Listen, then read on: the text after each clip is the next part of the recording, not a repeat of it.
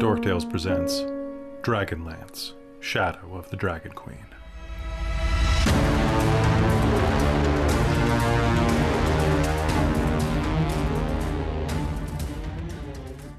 Hello, everybody, and welcome back. This is How to Run Chapter 4 Shadow of War. I'm your Dungeon Master Kelly. Have you seen him? And I'm always happy to do these because it is uh, casual Wednesday tonight. If you're watching us live, you can see that we're not in costume, or at least we're in our fake, like our human costumes uh, today because it is Costume Laundry Day, also known as a How to Run session. I love these things. Uh, where we're going to go around, introduce ourselves, and then thank our sponsor, and then we're going to hop into this fantastic, uh, fantastic breakdown of Chapter Four. We've got a lot of questions from y'all, and if you're watching live, go ahead and put them in the chat. Thanks to everybody who went and left them on Twitter, on YouTube, in our Discord, and so on. Uh, it's lovely to get your questions. Uh, let's go around and start saying hello, starting with Christine. Hello, I am Christine. Um, I use she, her pronouns, and generally tonight I play uh, Kelara Vingard, our human cleric of Mishakal. All right, over to Chris. Hello, I'm Godfrey Highvalor, and tonight I will be playing Christopher Blogg, the uh, uh, nerdy guy on channel. Um, Nice. hi. All right, down to Robin. Hi, I'm Robin. I use she, her pronouns, and uh, you can usually find me as our lovely Kender swashbuckling rogue Rizira. Um, but tonight I'm just just Robin, who is um, who's just uh tired. Fair. Yeah, it's been a long week. Um, but Yep. there's going to be a chill session where we're going to talk about the game. It's going to be wonderful. And you know who else is wonderful? It's Cal. Hello, it's me, Cal. I use he, him pronouns, and I play Aurontiros. Uh, sorry, I got the got that uh, that Kender roll to the R. Um, Hmm. that, uh, that Robin. I, I do that. I, Yeah. I your your accents rub off on on me sometimes. Yeah, it's yeah, the ADHD. Aurontiros. It. Oh, is that? Is that That's an what it is? ADHD trait as well. Yeah, mirroring. Is it? Mhm, Oh, absolutely. No, I do that Hundred all the percent. I time. I went to England for a month, came back with an English accent. I couldn't. Yeah, it Yeah, just I- happens. Yep. Okay, there we go. That's I'm learning more about that all the time. My 95% of my ADHD knowledge is from Jen and, and Kelly. That's I a was, good I was thing, about to thank say you. ninety-five percent of my traits are ADHD. So yes, All of it. When your personality is so- ADHD, yeah, right? nothing else. Nothing else. All right. Um, did you go? I can't remember now. Cal, he, him, Aurontiros, Elf Bard. Elf Bard. All right. Uh, I think that's plenty. Uh, over to Jen. hi, I'm Jen. I use she/her pronouns, and uh, tonight I will be in my uh, human form. But normally I play our dwarf lunar sorcerer Hazeal Nightgranite, uh, the cursed. The name of the moon. It's my new title. Yep. All right. So, folks, we're going to be starting our How to Run Chapter 4. Again, if you have any questions, put them in the chat, and we're going to go over this chapter in depth. We're going to try to stay on this as much as possible. I do want my players' opinions and feelings on the way we went through things, though, because I want to know what you thought was fun and what you thought was, uh, what's the word, hinky? I think that's that's a word. What, what did you feel like? We try to run these modules for stream as vanilla as possible while still having fun and going outside of the coloring outside of the lines where we need to, uh, because we like to present a pretty by the book experience for y'all. But there are sometimes where we have to change things because they just don't work as written. Um, and that's just the nature of modules, unfortunately. Uh, but before we jump in, I have to big thank you because Bookworm Games decided that they liked us enough to sponsor us for a second month in a row. So, Bookworm Games is a Vancouver area based dice and gaming manufacturer, proprietor, um, a purveyor of commodities where you can get some of the best dice on the market. Everything going from acrylic dice to gemstone and wood dice to uh, edible dice if that's what you're into. They've got great stuff on their website. If you use code dorktales it's dorktales not dorktales 2023 we now have an unlimited dorktales one where you can buy as many as you want save 10% and if you order $100 canadian which is like 70 us right now, you, exchange rate pending, uh, you get free shipping, which you really can't beat that. It's a fantastic deal. And they have something new that I get to show off right now. I uh, was in talks with the proprietor of Bookworm Michael and talking about how we were both big fans of the World of Darkness. And uh, we really bonded over it. And uh, as a, a present for our our friendship, he has sent me these amethyst mage the ascension dice which are hard to see on stream because of They're how very pretty. pretty they are Gold. I can feel your inner gold on child amethyst. squeeing. there you go so So look- these are available right now. They're Mage the Ascension themed, legally distinct. Uh, you can find them on the website right now. They are live. Um, they are Sorceress. Origin. or something sorceress. Like Yeah, that. the sorceress origin. So, it's great. Uh, I, I will not say what the other ones are specifically, but I'll say they sure look like Vampire the Masquerade, Camarilla, Anarch, and Sabbat dice, and Mage and Technocracy dice, and Wraith and, And Werewolf, Werewolf. dice. Yeah, The, uh, and they the comparison the, is uh, uncanny.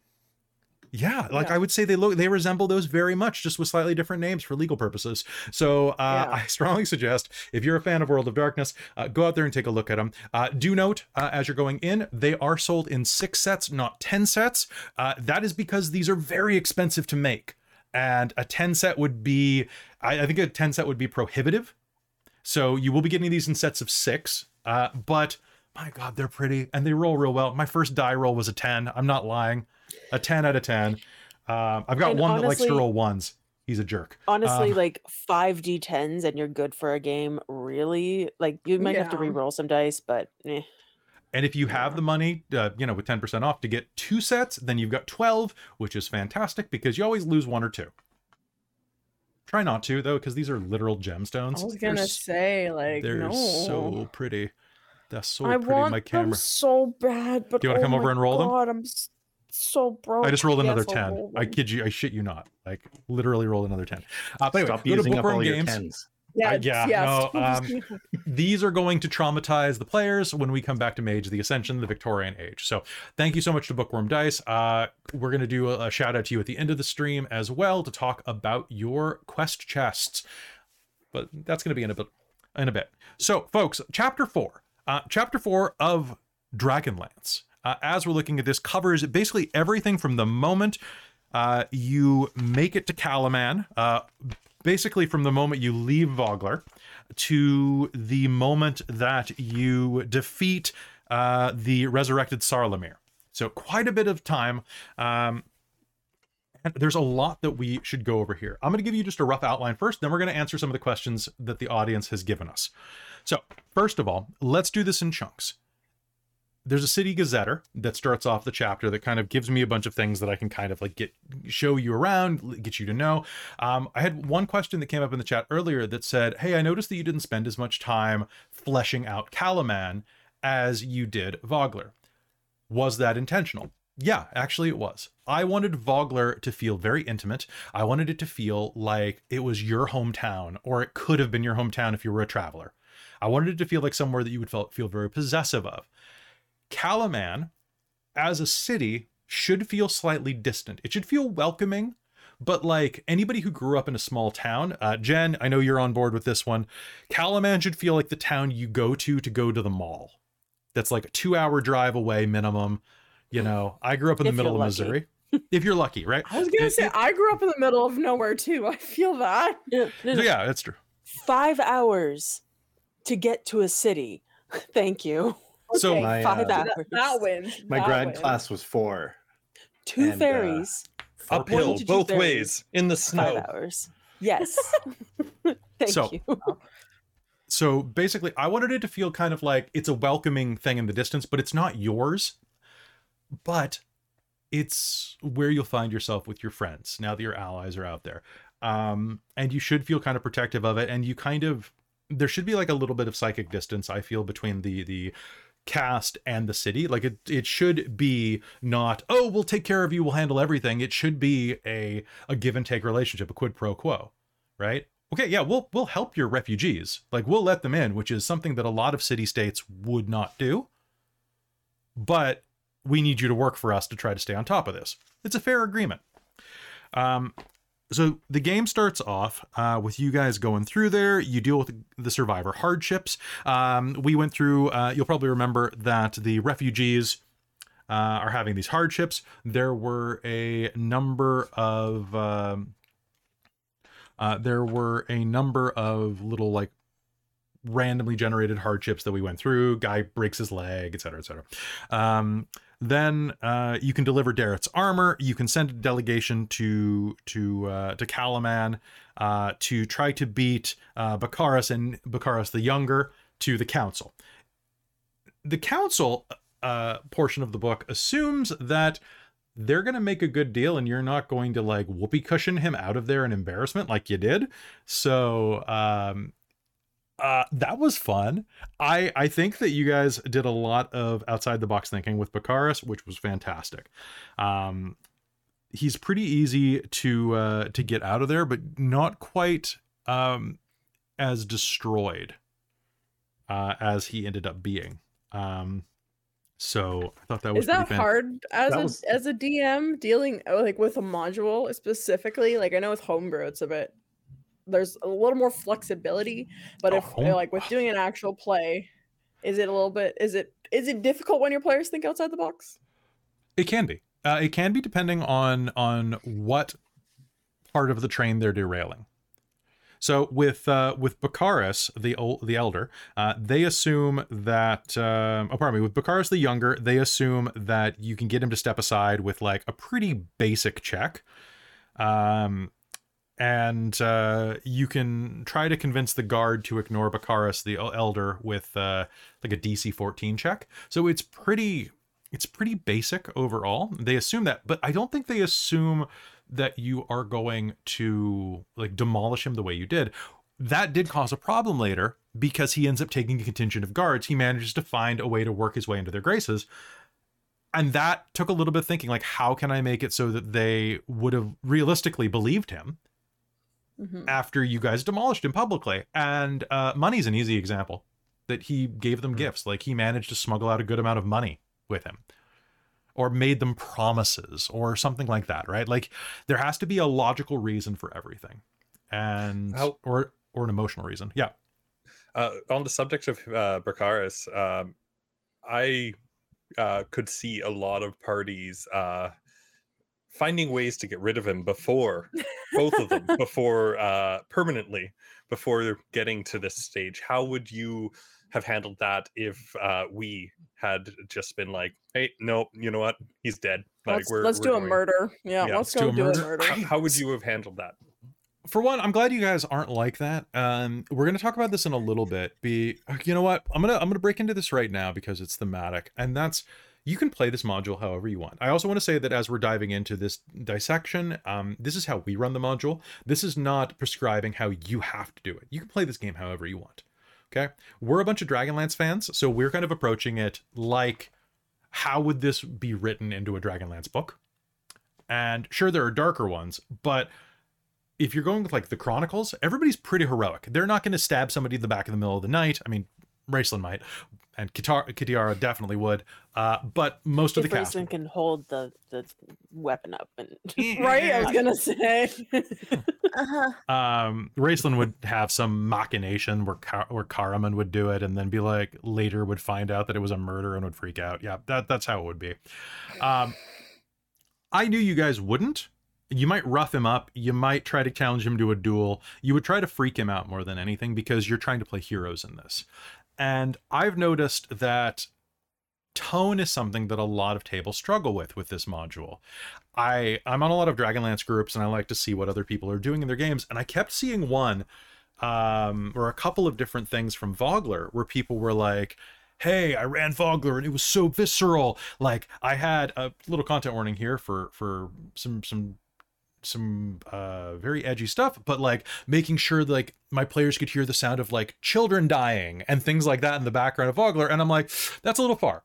Like i get the i get the the want to make them very wrathful at the dragon army. I think that that pushes the tone too far and i think that depopulating people, dehoming people. Um, I think it is much more effective to take parents away from children, um, because that is a disempowering feeling. Because then somebody has to take care of those kids on the other side. You have to take the kid somewhere safe, and then someone has to take care of the kid, rather than you just have like a vengeance spree, right? Um, and I just I think that it's very important to watch the tone of, of your games and make sure that that is the Dragonlance you want to tell. Uh, luckily, y'all are pretty on base with me about this and uh, don't want to do things that are particularly monstrous or malicious. That said, uh, if you killed both of the Bakarises, I don't think that the module would miss them that much. There are some places where their effects and their their presences um, are are strongly felt, uh, but they're at the end of the day, a clever DM can slide somebody else in. It would be just as easy to slide in, um, say, uh, uh, not not Javik. That's the bunny girl from um, from Witchlight. Uh, but if you wanted to have somebody else take control of the um, uh, of the contingent that rides off and then has to go get rescued, have Javiv do it, or Jav do it. Yeah, it is. Um, if you don't want to have him be an assassin because it's an optional, they they totally let you decide whether or not Jav is evil or not. I went with yes. Um, but if uh, you decide that he is not evil, he could just be consumed with anger after watching um, Cudgel go down in combat. Mm, Yeah. Maybe he's just a hothead, right? Like there are a lot So- of ways. How much? So it's interesting hearing that they gave you this choice for Jaev. Yeah, do you want to hear what they Basically, gave you? how- Yeah, I'd Um, love to hear just about like before the, you before Yeah. we get into that. I, I wanted Hmm. to just add something to the idea of, of war and this whole setting we're in, um, because to me, um, death in war is easy. Yes. Everything else that comes with war is the hard part, and so portraying the hard stuff, the displacement, the you know all of that stuff uh, packs a bigger punch than simply death. right and i think Yeah. that when you are looking at some of those consequences we talked about it on our session zero that there would be no no no sexual violence for example because it's it's it's an easy extreme to add to games that doesn't really benefit it's like also doesn't fit the vibe. This is It doesn't fit the Dragonlance. This is like it. This is like Yeah. 80s action fantasy or Lord of the Rings thing. Yeah. That stuff is not in those books and movies. Like that's just not something they get. That Mm-hmm. is a definite part of history and a, an actual part of war. Yeah. But not in a fantasy setting. It doesn't have to be. And not don't in this at least like it could or be at in least game it doesn't have to be at the forefront. It can be Yeah. like back there where we're not really paying seeing attention. it The things you show can imply a greater darkness than the things you you don't Ding. show. and and that's that, like I said, it's your table. Everybody at the table is on board for it to be Game of Thrones set on Krynn. Do it. That's that's great. If your table enjoys that, you're you are correct in doing that. So don't think that we're we're saying you're wrong. This is just our table, and this is what we're presenting to the world. We're also doing this through a streaming medium, and anything that we do on camera is on camera. And uh, I'm not necessarily wanting to explore those type of plots. Um, and Twitch in a- and YouTube might have something to say about that too. Right, a little They bit. may Maybe, not like it as much. So, um, here are the options for Jaev. Okay, uh, assassination. Jaev is a neutral evil bandit captain who was bought off by the Dragon Army. Uh, Becklin sent Jaev to warn the villagers that the defense failed and not to wait for the defenders. Uh, and as Jaev fled, he saw Becklin being captured. Um, uh, Becklin and Cudgel orchestrated a retreat from the Dragon Army. Um, and Jaev was sent off. Uh, and then Jaev was separated from Vogler's defenders, knows the specifics of her last battle, and recovered her helmet. So those are the options. Like basically, he was bought off or he wasn't, and then what was his Yeah. position in the combat, right? Um, I thought it better if he took a bribe, um, because then I could have him try to assassinate Kelara later. Uh, for some money, because I feel that being a cleric puts a target on your head And this, especially a clerk, a target that's not aligned with uh with you know the Dragon Queen. Um, Mhm. okay, so Nice. going through the m- module.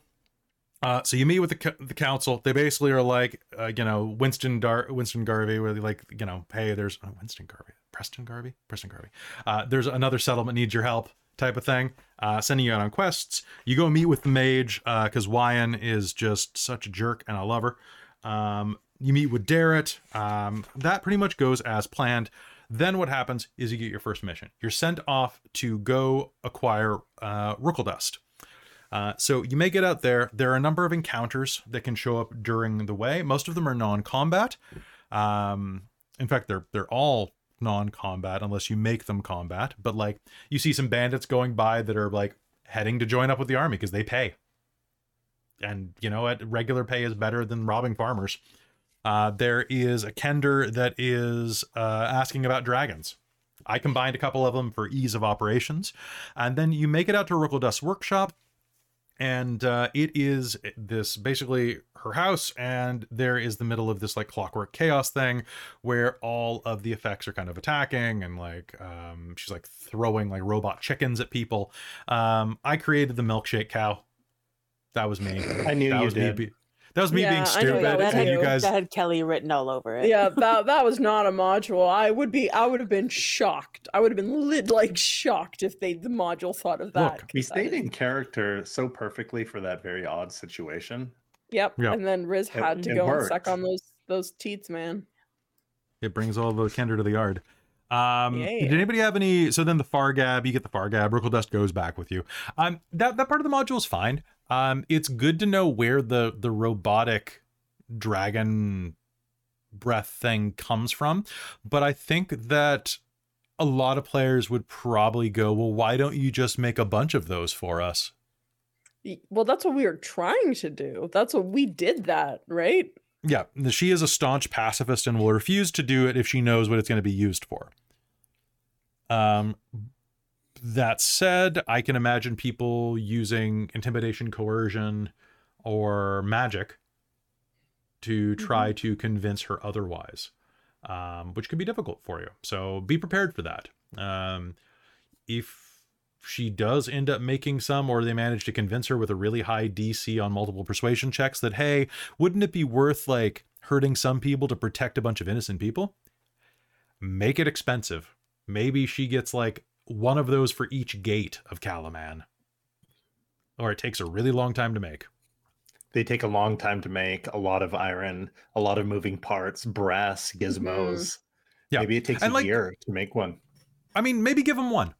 Give them one and say like I got I made one real quick, but like, you know, and you can make some fun scenes where people are like, well, if you make one, we can just make a prototype and then other people can make it. But for some reason, if gnomes aren't making it, it doesn't work well or it explodes.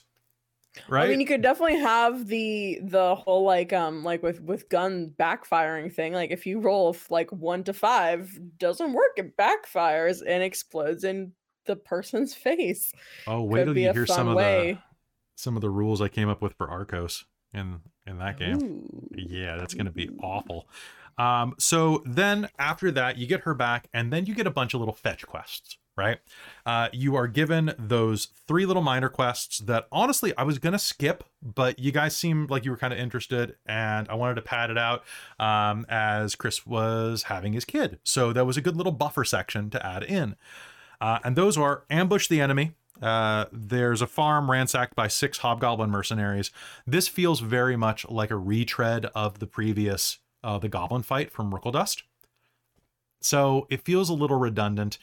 Use it if you want to. Try to flavor it a bit more. Uh, if anything, this is how you get players access to Red Dragon Army armor for infiltration next session. That is the point of the ambushing the enemy mission. Get them armor to go fight later or do an infiltration stormtrooper style. Uh, next, there's a Draconian blockade ran by Baaz Draconians and a Bozak Draconian. Um, they fight to the death. There's a bunch of food there. Basically, they've set up a blockade and they're, they're keeping food from reaching some of uh, reaching Kalaman. And then finally, uh, there is a missing scouts section where you go hunt down these scouts. Uh, they're tied to a tree in the center of a camp. You guys did not do this one because it did it didn't feel like you already done two at this point, and that seemed like plenty. Um, that uh, you go, uh, you fight a couple of Baaz Draconians and a Kapak Draconian. Um, and the, the Kapaks are the flying ones that drop things on you. Just so you know, the Baaz Draconians are the real basic ones that turn into petrified stone and, and, and stone you. Um, and then the Bozak ones are, remind me, because I haven't actually used too many of them. The Bozak ones are ones that you haven't really come up against yet because uh, they were not at either of the ones that you guys took care of. Um, and then uh, the last one is troops return. And you meet Cudgel and the rest of the troops that survive, or minus Cudgel if Cudgel died in your game. Mm. Beyond that, uh, then you get ready for Wheel Watch Outpost, which I think we should dive into in depth. Uh, a couple of things before we begin. One of the things that all the players wanted to discuss is horses. Odds are you will have horses in your game. This module is not designed for horses. uh, so the Warhorse rules in 5e are not great. There, so I want everybody who is running this game to know going into it, horses are going to mess you up. The rules are really basic, they're really simple, and they should be easy to understand, but they're so basic inside of the player's handbook. I find it easy to overcomplicate them in your head because you think they must be more difficult than that. Right? The way it works is a horse, uh, a non intelligent, a non sentient uh, uh, mount, you spend half your movement to get on. Then the horse acts simultaneously, same, uh, simultaneously with you. It has its movement speed. It may, as a bonus action, dash, disengage, or um, dash, disengage, Dodge. or it can Dodge. dodge. So you can make it do that thing as basically a free action. So uh, what that means is, if you choose to, 15 feet on the horse, 60 foot through a bunch of people using the horse to use the disengage action so you don't get opportunity attacks. Okay. 60 feet. uh, I think its movement speed is 60. So you're so 15 foot, 60 foot, 15 foot to hop off the horse. That's that's literally what it does. If you don't take the disengage action, you can go 120 feet or so. Uh, if you use the dodge action, then the horse is not going to take damage. Um, if you're running through a space, uh, you could decide as a DM whether or not, if the horse takes the disengage action, whether or not that applies to you as the rider, or if it just applies to the horse. Um, it's kind of a shrug. It's uh, whatever you do, be consistent. Um, I would say personally, uh, as just a generalized rule, if someone is riding through space and the horse is taking disengage, that disengage would definitely work on foot soldiers, but perhaps not on mounted combatants to protect you personally. Um, you're already on an elevated platform. Uh, if the horse is trying to dodge, then you're probably safe. Or perhaps it works as the, do- the dodge action for you. Now, Yeah, I like question, and this is for me as a as both a player and a upcoming horse new. DM and a horse girl. The question of, and this is the whole like, this is where it gets into wondering about metagaming, where it's like, Yep. okay, if I if my horse takes the disengage action and runs, does that mean you knowing as the DM and as a DM, how would you split up your attacks evenly towards the horse and the player or like i'm just curious how that kind of stuff kind of works in the head of like the mind of a dm because also coming up as my kind of dm thing like if you're running through a bunch of people and you're like dividing up if they're going to attack the rider or the horse. I'm always curious what goes in the mind of the of the dm for that because for me as a player i'm going well well who if someone's riding by really fast who would they actually go after? The, the horse or the, the person on the horse is kind Well, of that think- interesting question. I would say think about it from a fiction standpoint before a rule standpoint on that one. If you think that a goblin trooper, say like just a goblin foot soldier, would Mhm. attack the horse first, attack the horse. That said, if Mhm. the horse is using dodge or disengage, it is a visible thing. The horse is moving and swaying out of the way. It's not just like suddenly has like a little like Mario star blink and it just runs through, right? Like it is a visual thing the horse is trying to do- to bob and weave.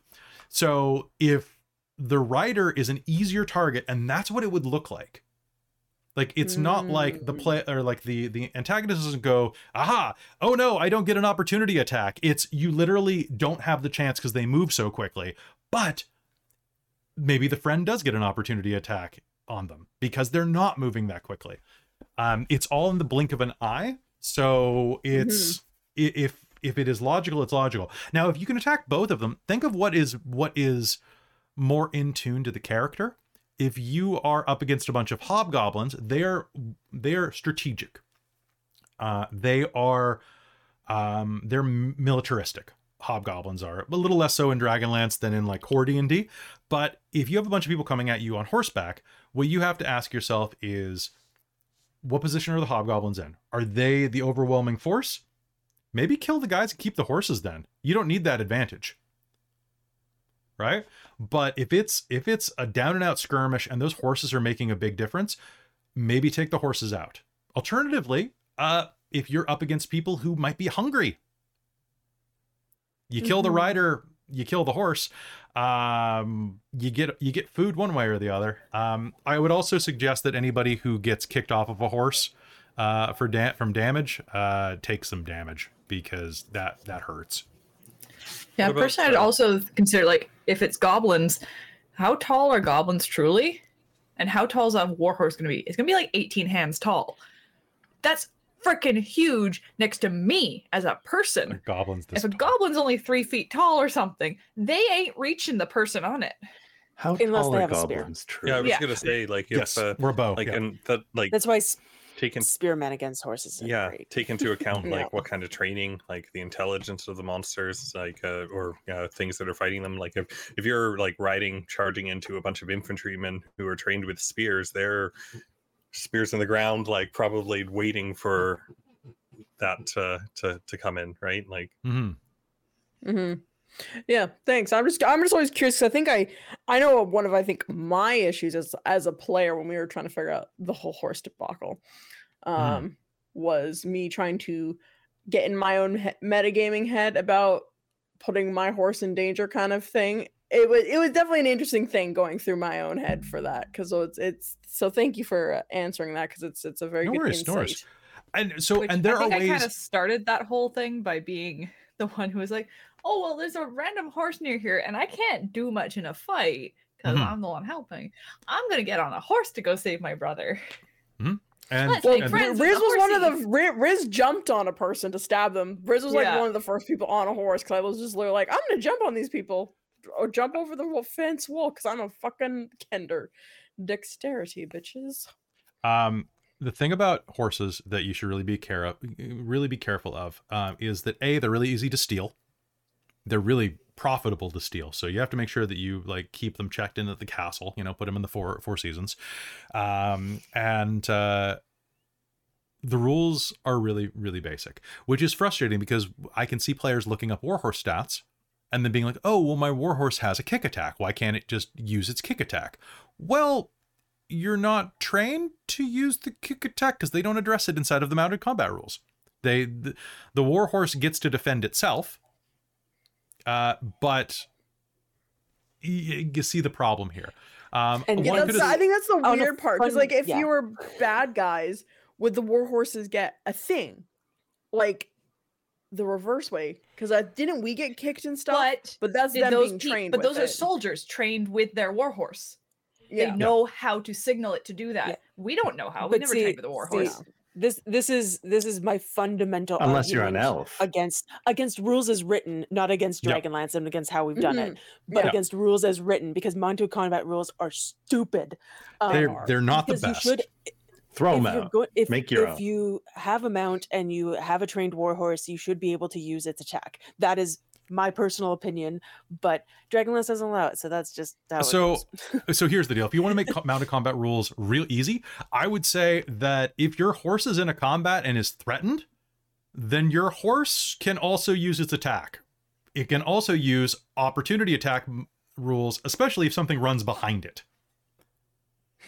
Okay, Which might be ye- the good guys. it might be the good guys. Yeah, and I'd honestly Probably like a if, goblin. Let's say I was running maybe not the Dragonlance module, but like Mhm. a war scenario with a warhorse and and whatnot. I would probably be like, oh, you're you're not a trained soldier, but yeah, you can use your your war horse's attack. You might have to make a uh, like some sort of ride athletics type check to see if you stay on your freaking horse. Or that's why the- I wanted the Razor to fact start in downtime was to to like learn how to ride a horse so that maybe she might eventually unlock. Have an attune using phase. those. yeah, Attunement, attune to your exactly. horse. Yeah, I would like to attune to Attuned- my I like horse. I like that. I know how to ride, Yeah. but I couldn't get on a horse that is trained like a war horse and expect to Mhm. stay on it while it was kicking and attacking shit. Like Yes, there's but I no think freaking way. Yeah. It just So would not horses are freaking complicated. Um, Yup. there are many I- many. Sorry, what's up, Cal?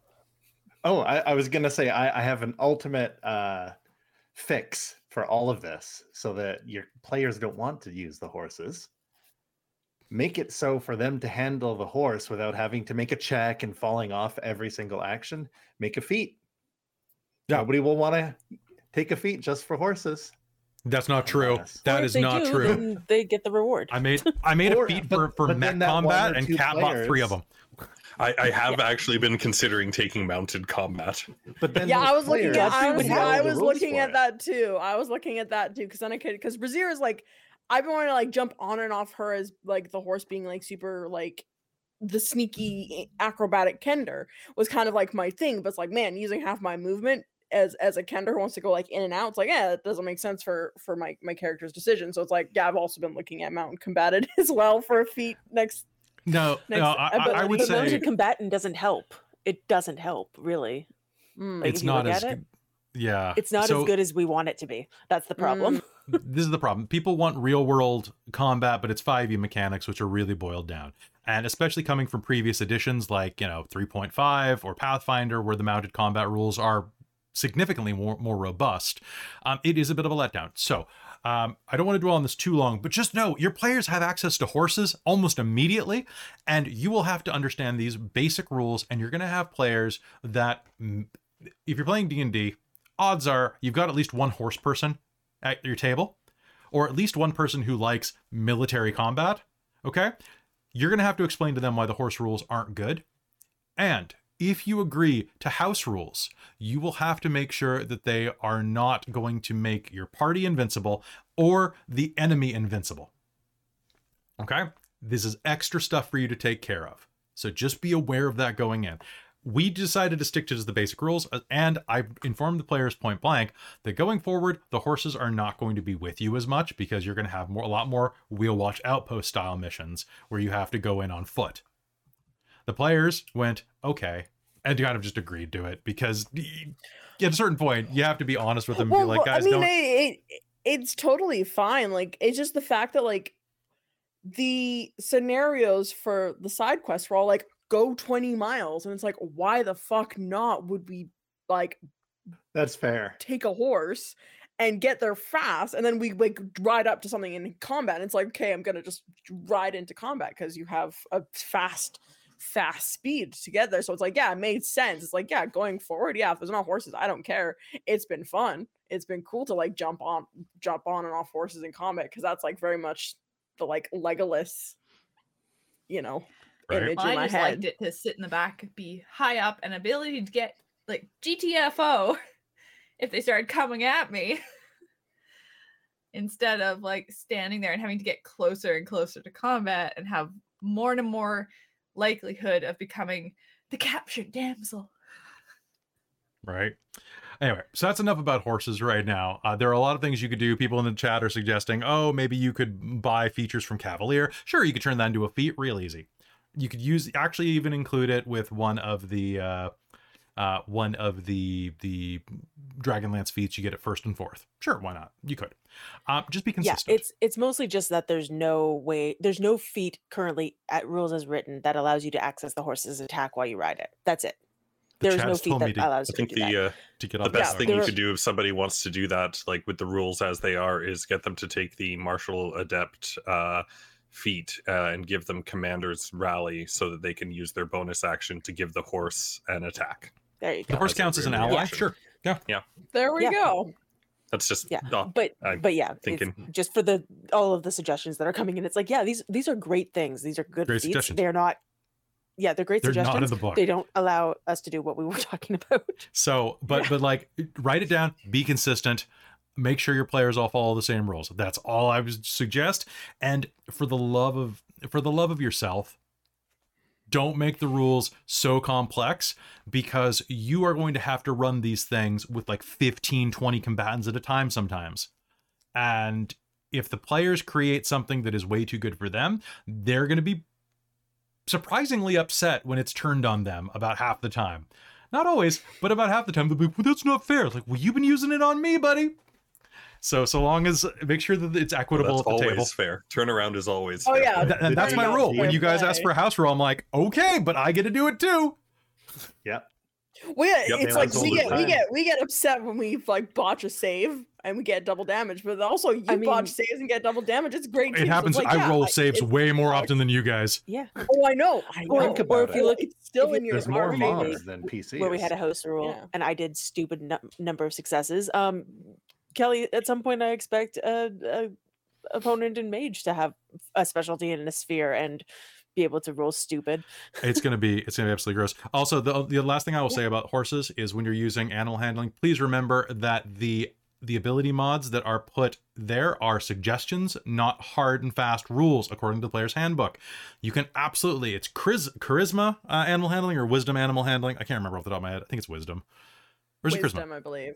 Is it? No, it's Either way, it doesn't matter. You can make it charisma. You can make it dexterity. You can make it strength and animal handling where you're trying to wrestle a pig. Like these these you can make it anything you want.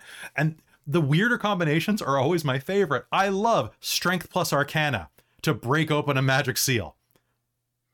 Okay? Yeah. Like you should always be able to adjust these. These are not hard and fast. They are just the most general to help players learn the system. And that's in the core book. It's in the player's handbook where it says that you can uh, mod those out. So please have fun with your game. Okay. Let's touch on I Wheel Watch Outpost. Stuff you give. So, Wheel Wheel Watch Watch. Outpost. Uh, you need to get to Wheel Watch Outpost. You need to retake it. Okay. Here is the problem with Wheel Watch Outpost. Okay.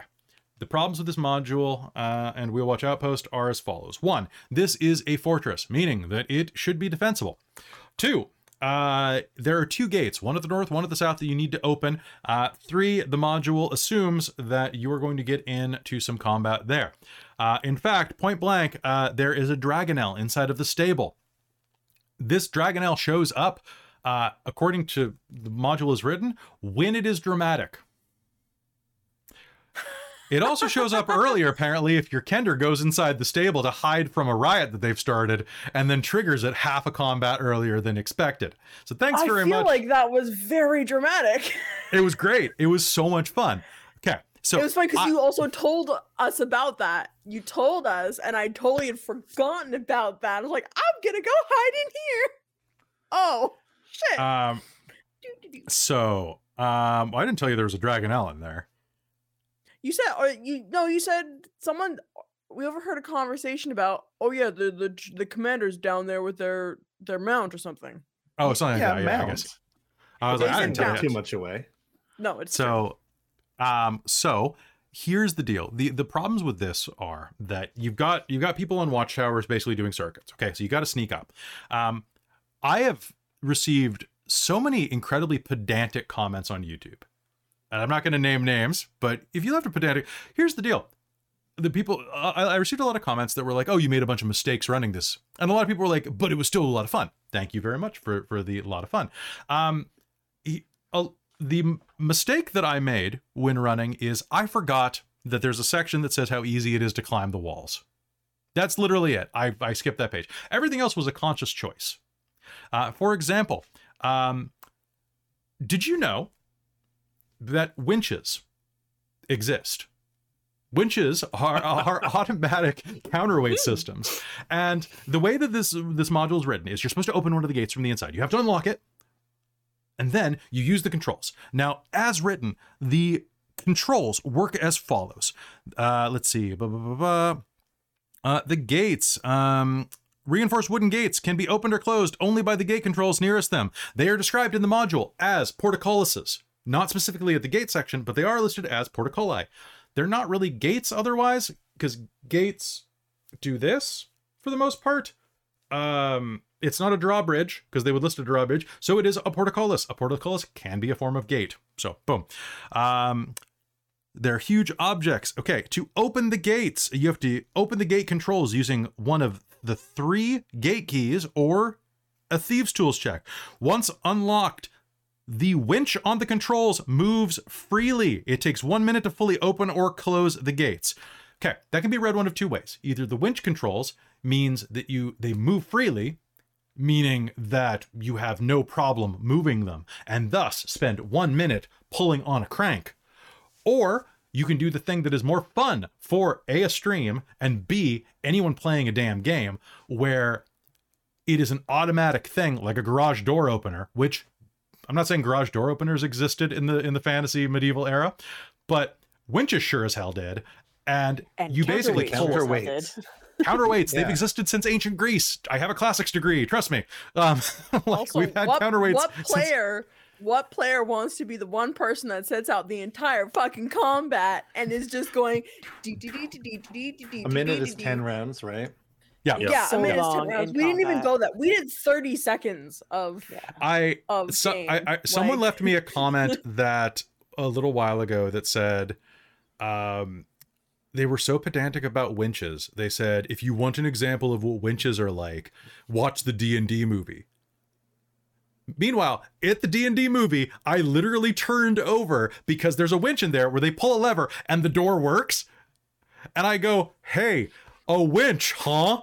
because that's how winches work, guys. But then I had someone try to say that I was wrong because that's how winches work. Guys, that's what happened in the module. Riz went up, pulled a lever, it started going, or actually, because of a counterweight. That was a conscious choice. It's a much more fun way to run your game. Otherwise, you have a player who has to set up the entire combat, and that is not what D&D is about. And it's that about- combat was pretty uh, pretty uh Rough. tight Yeah, too. that was. It was a good combat. It was a Yeah. good. Was So nice. That uh, would have been uh I, I think that would have been quite a different story if we were down a player. the Also, other major to choice defend that I- oh, sorry. Go ahead. please, please defend me. I love it. Please. Oh, be my um, white knight. Isn't it? Isn't it more interesting if you push the the lever one way and it starts go go go go opening, and you go off, and maybe an enemy runs up and now pushes it back down. It still only goes up or down by one. That's what we did. uh, the guy went and one pulled the lever back. And started going, "Ch- ch- Oh, I was so pissed. what I, I was mean. so And- pissed at Kelly that entire thing because the game was going literally nowhere. I 'cause loved- Riz would pull the lever, and enemy would pull the lever. Riz would kill that person, pull the lever. But I love it. It's And a I- tug of war like at that, that. point. It's so much fun rather Isn't than just more interesting than debil- yeah. than um like being at a disadvantage, like sitting there like doing this Yeah. while everyone's like taking pot shots on at you, and you're yeah, you lose Yeah, your the dex back and forth is way more fun. dodge. That, that that's fun. Yeah. I Yeah. I wanted it to be like an action movie. Like like I wanted it to feel like Indiana was. Jones. Where it was like was dun such dun dun dun dun dun. it was such a Um, good combat. Like the, the, like it was such a long combat, but it went by like that. Like it was such a fun thing. Here is the other thing though that I deliberately changed. Uh, actually, there are two things I deliberately changed beyond this that I suggest you may consider in your in your own. The first is a definition, um, and that is is a dragonnel, which is large dragon on on its little write up. Is it a dragon? Okay.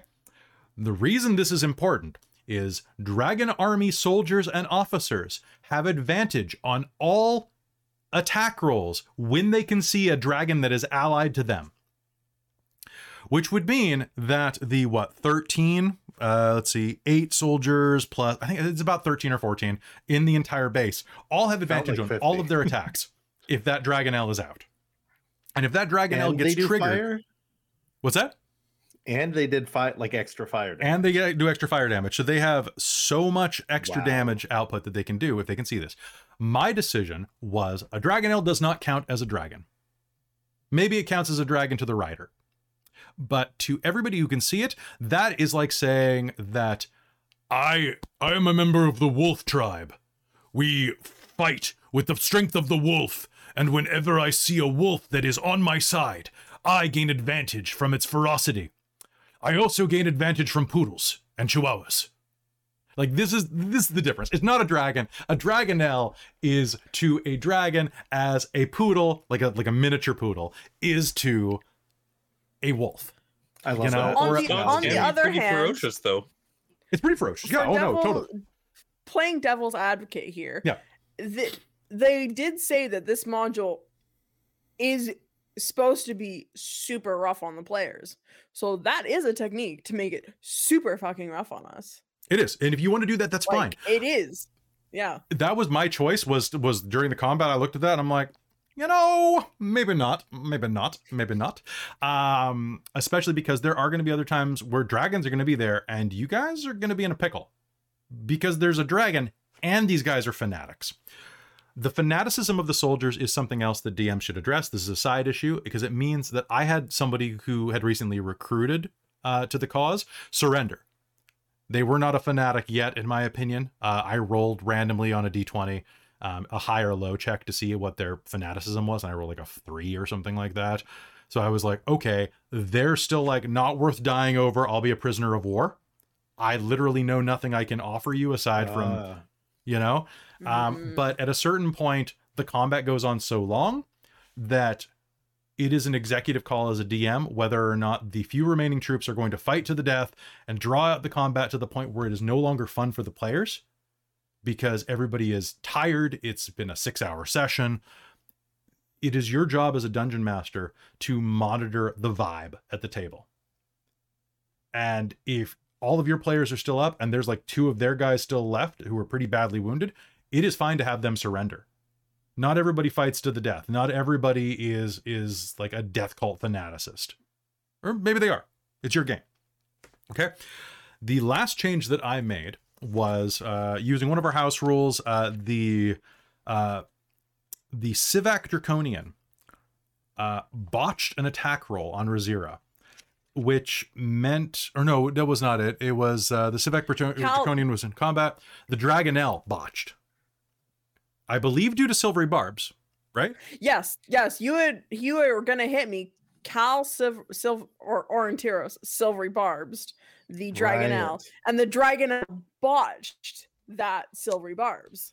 So So he Here's the deal. Sivak. uh, a Sivak Draconian. They're they're the ones that are corrupted silver dragon eggs. Okay, um, their their death throes because all dra- uh, Draconians have death throes. Um, I chose not to do his death throes because Sivak Draconian death throes are not cool. Like they're not written well, uh, and they are as follows. When a draconian, when this draconian is reduced to zero hit points by a creature that is large or smaller, which would have applied for the Dragonnel, uh, the draconian crumbles to dust and then forms a spectral, shrieking image of the creature that killed it. This lasts for one minute. Each of the, draco- the creatures hostile to the draconian within 10 feet must succeed a DC 14 wisdom save or be frightened for one minute. The frightened creature can repeat the saving throw at the end of their turn. Um, yeah, it, it maybe I'm wrong and misremembering this. In in the the books, yeah, don't they turn like shape change into the person that killed them? physically. Yeah. Okay, all right. Sorry. So just- ba- basically, like, yeah, you're right. Exactly right. So they changed it. Um, so they take the form of the killer. So they basically, if you kill one, they turn into you for I think it's three days before they crumble to dust. So that anybody who finds the body, you you can get this cool scene where somebody goes up and goes, "We now have the face of the one who killed them." Right? And now they know what you look like and they're going to get you. Right? That's creepy as hell. Um in this one, uh its head got eaten. Um, so the body could have turned into it just didn't really seem like it fit, right? So I kind of glossed over because I'm like, this this would be kind of dumb and weird. Um so um I chose not to do it. Also, I hate that write-up. I hate the shrieking ghost form. I think it's dumb. So I It I chose you to, out of the the reality and moves it into like there's so much to deal with adding a ghost is like ooh and now there's a ghost and it looks like uh Rizira and it has Yeah. all the same stats and it's So- like oh so my my changes are that it's now uh, Sivak Draconians are medium-sized creatures if you kill them. So if a medium-sized creature or smaller kills one, they shapeshift into that. It also does it for humanoids. Okay. Uh, large sized, you know what? If if it was a large sized humanoid or giant, maybe it would work as well. But it's there to act as a deterrent to player characters. Player characters are going to be medium size or small size on the most for the most part. You might have some I can see someone running a game where like a small sized or tiny sized fairy might be played, but that would be kind of weird for Dragonlance. Still could happen. Um, even minotaurs are medium sized. So um, that that's Medium my is a large there. range. Medium is a very large. I, well, and the reason that then 5e you don't have large sized characters for the most part is because then you get the opportunity and reach areas increased. Oh, because they take up multiple. Right, Yeah. right. And yes, Peppermint Warlock, a Rune Knight fighter that can grow to be Tarrasque size. Yes, that definitely could be a case. um, it would probably just turn into a medium-sized version of them. Uh, but that is my change for that. Sivak Draconians, um, they emulate a humanoid form um, or a medium-sized form if your characters are not humanoids. Um, and then it's just basically like it the corpse turns into a carbon copy for purposes of revenge. It doesn't give them the frightened condition, although I can see you doing the frightened condition of it as a creep out factor, but the shrieking ghost is weird. Don't do it. Like just just I don't like it personally. You might love it. You might think that it's a great thing, shrieking ghosts. Not my thing. Uh, so that is what I changed about this um did, do you guys what was your opinion so far on on wheel watch and the the events that led up to wheel watch i want to get your i want to get your input I, uh, sorry, I, I, I- liked it. Um, I, I really enjoyed the the wheel watch fight um, and how we bet about it. I liked the like, hey, you know what? Uh, we have this plan. Oh no, somebody's doing something not part of the plan, and like I, I enjoyed uh, uh, the fight and how it went down. Um, I didn't know that they changed the Sivak thing. Uh, I'm trying to think about like why they might have done that, and I can see on a more combat focused game that having a direct impact more so than um the um than the like the shape changing thing and that's but i'm trying to be like well you know is it my nostalgia or or whatnot like just kind of there Uh, but that's part of this thing for me is the nostalgia so i, I do like the uh, the changes that were made and uh um yeah I, I i found that fight was uh quite challenging uh as it as it was already um so i i think that uh it was it was great. Mm, cool. I'm glad. Um i think that i think the changes worked but um did anybody have any questions about like or any opinions on like the the missions before in Kalaman or any of that? Any any of that feel weird or that you wanted to comment on? I'm, I'm curious.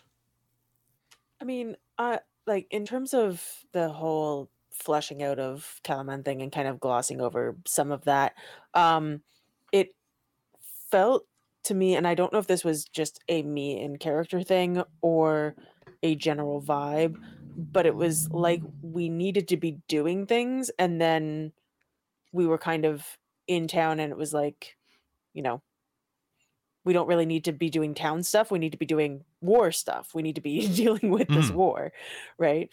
And just kind of the moving stuff forward. Um, which is why, like, at one point, I think Hazeal's just like, I don't know what I'm doing in this town. Like, I want to go do war stuff, right? fair But I I love think the that's- wheel wa- the the outpost fight. It was great. it was real good and there's there's a lot of ways that you can like infiltrate or go up against things right so I'm just liking the world a lot and the world building being done. Um I think again, this is where it comes down to the difference between running from a stream and entertainment perspective versus a table thing. I would love I would have loved to like do all of the side missions with this cast at a table because I think Mm. it, we we we mesh so much and it's just a, such a fun group to do this with. I loved the interactions because this is one of the more out of the box thinking groups that that we've had. Like so, I think I I love the the the banter and the talking and the the way we do stuff that it it's kind of fun. I really enjoyed doing that and I really enjoyed watching everyone's scenes with um was Lord Lord Bakaris was the the the side quest, right? Yeah, before we got That was after- um that's the Battle of Steel Springs. So that's immediately after. Oh, We haven't got there yet. Immediately after. Okay. But yes, um like doing stuff I like yeah, it kind of depends during the performance aspect versus the the playing aspect. I think that's the kind of yeah, it's a hard balance to fit and I think we did a pretty good job at that. I just I I enjoyed the little side quests personally. Um I liked I liked doing them because I thought it was is very cute. I love the the goblins were fun because it's always fun to just murder goblins. It's always fun great. to murder goblins. It's unfortunate. Goblin rights. Goblin rights and goblin lefts. I, I, and I goblin liked rights. I like the um the solutions that uh, you were allowing. Like, uh, um, I, I definitely felt that uh, that whole uh, thing. Just back to wheel watch. There, there was a lot of like, uh, no, you can't do that. There, or there wasn't any. No, you can't do that. It was yes, but, or like, yeah, okay, like let that on. Like the, um, I forget what spell it was, but the one that to make the handholds to climb over, um, Yeah. like uh, with all the plants on the wall. Like, uh, I know that Mm. I've. I can't think of the name. Sorry, I'm tired. Plant Uh, Plant, growth plant growth. I think it's Yeah, plant growth. You just And had a kid, like, dude. no, You're allowed to be tired. it, it, it doesn't do that like it doesn't do that but you were like yeah you know what let's like yeah you use the spell do that like like that's that's fucking awesome and i, I love that kind of stuff uh because to me that like a lot of the spells they are um i, I and i do love uh i do love things being like this does this this does this this does this. But in especially in a, a medium like this where we're on stream having the creative thing is really following the rule of cool and allowing like at least some discourse or discussion allowing things like that. So um like uh, that's that is something that uh, like that moment in particular really stood out on me as something that i was just like yeah that's fucking awesome Well, I, I like. Yeah. I think Kelly, you do it where sometimes like to do something maybe out of the box or like slightly off of what the spell actually says. You you make an Arcana roll, and it's like, yeah, this is something different, but let's see how good you are with your magic to be able to kind of twist what this spell should allow. And I think that's a great solution to doing maybe okay i want to i want to tweak the rules as as jen says i want to do i want to insert a little bit of mage into d&d because it's like mm-hmm. yeah i want to tweak the spell a little bit how can i do this and i think it's a very d&d solution to be like okay just make a roll and see if you you actually have the knowledge of how to twist your own magic to achieve the goal that you want Well, and I think that I think there is a certain latitude that needs to be taken with spellcasting because, if, for example, if you can cast Firebolt, it's a cantrip, right? Can you use that to light candles and not? Can you do a tiny firebolt? Why? Why not? Why? Like it's. Can Yeah. you use it to cook food? Y- In, not well, but yes. Um, can you use it to light light a Not with fire? a lot of precision. yeah, You right. can But well, like, if, make everything well done, and you're great. yeah. I think part I of the thing that- is that um, uh, that a lot of the game rules for 5e is in D&D is, has been for quite a long time, in, in my opinion, a very combat focused game. So like a lot of the spells and whatnot, like then there are some that are just utility, but uh, there's a vast majority of them are very combat focused, and y- you let there be non combat focused uh, like Yeah. ways to use them as just little like i mean it doesn't it doesn't really affect the game like or the balance of the game. If you're like yeah you know what? You have got firebolt. You can light a candle with that kind of just like a little like whoosh, and do that and uh, Why not? so it but uh, exactly why not? And it's just cool. It's, I'm waiting for it's- Aurontiros to use uh, heat metal on a cast iron skillet to make like a fish fry. you know what's funny? After the um the way i so kelly's seen the sheets. Uh i'm leaning more into the elf magic than like what is necessarily good. And the speak to plants speak to animals plant growth those aren't those aren't people's most popular uh spe- spells to choose right? You're And rocking like, it. fireball does how much? And i'm like looking at fireball and i'm like no no plant growth right? Because like i've been playing him as someone who values life and and is figuring out not everything is like not not the the world doesn't um the world isn't a whole bunch of elves that live forever that like play wistful flute music in the trees um uh and everything's like fun. And uh, a good moment was the no no no don't kill the the dragonnel oh no no like we even with the uh the commander when Mhm. he had uh the sword to his neck and he's like don't don't.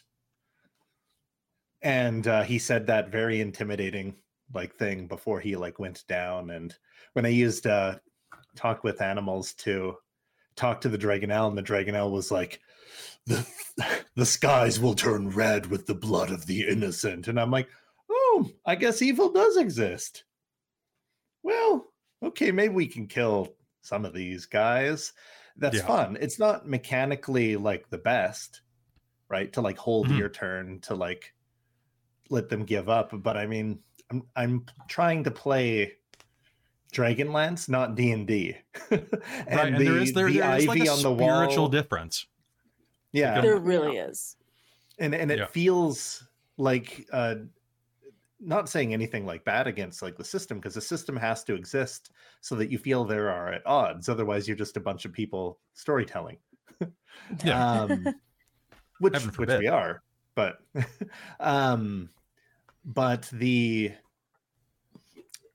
the it's more fun to be like oh like the elf you know makes the ivy grow as if it were uh, as if three months in the summer went by in an instant and then climbs it Mm. right that's And that's cool. Yeah. that's more It's real cool. that's that's fun it's elfy So, uh, other things that we went through um, were we did the battle at Steel Springs. I don't have very many, um, very many personal notes on the battle at Steel Springs. It's pretty basic. You show up, you fight some guys, you run like hell.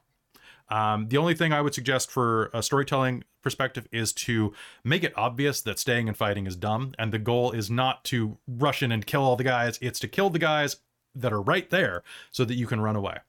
Um, I think it's a good it's a good tool uh to use to kind of remind players that running away is always an option because it's so hard to not just want to power through because you're supposed to be the heroes. So I think that's a very good like, hey, idiots, you may want to power through and kill all these people. Yeah, Yeah. exactly.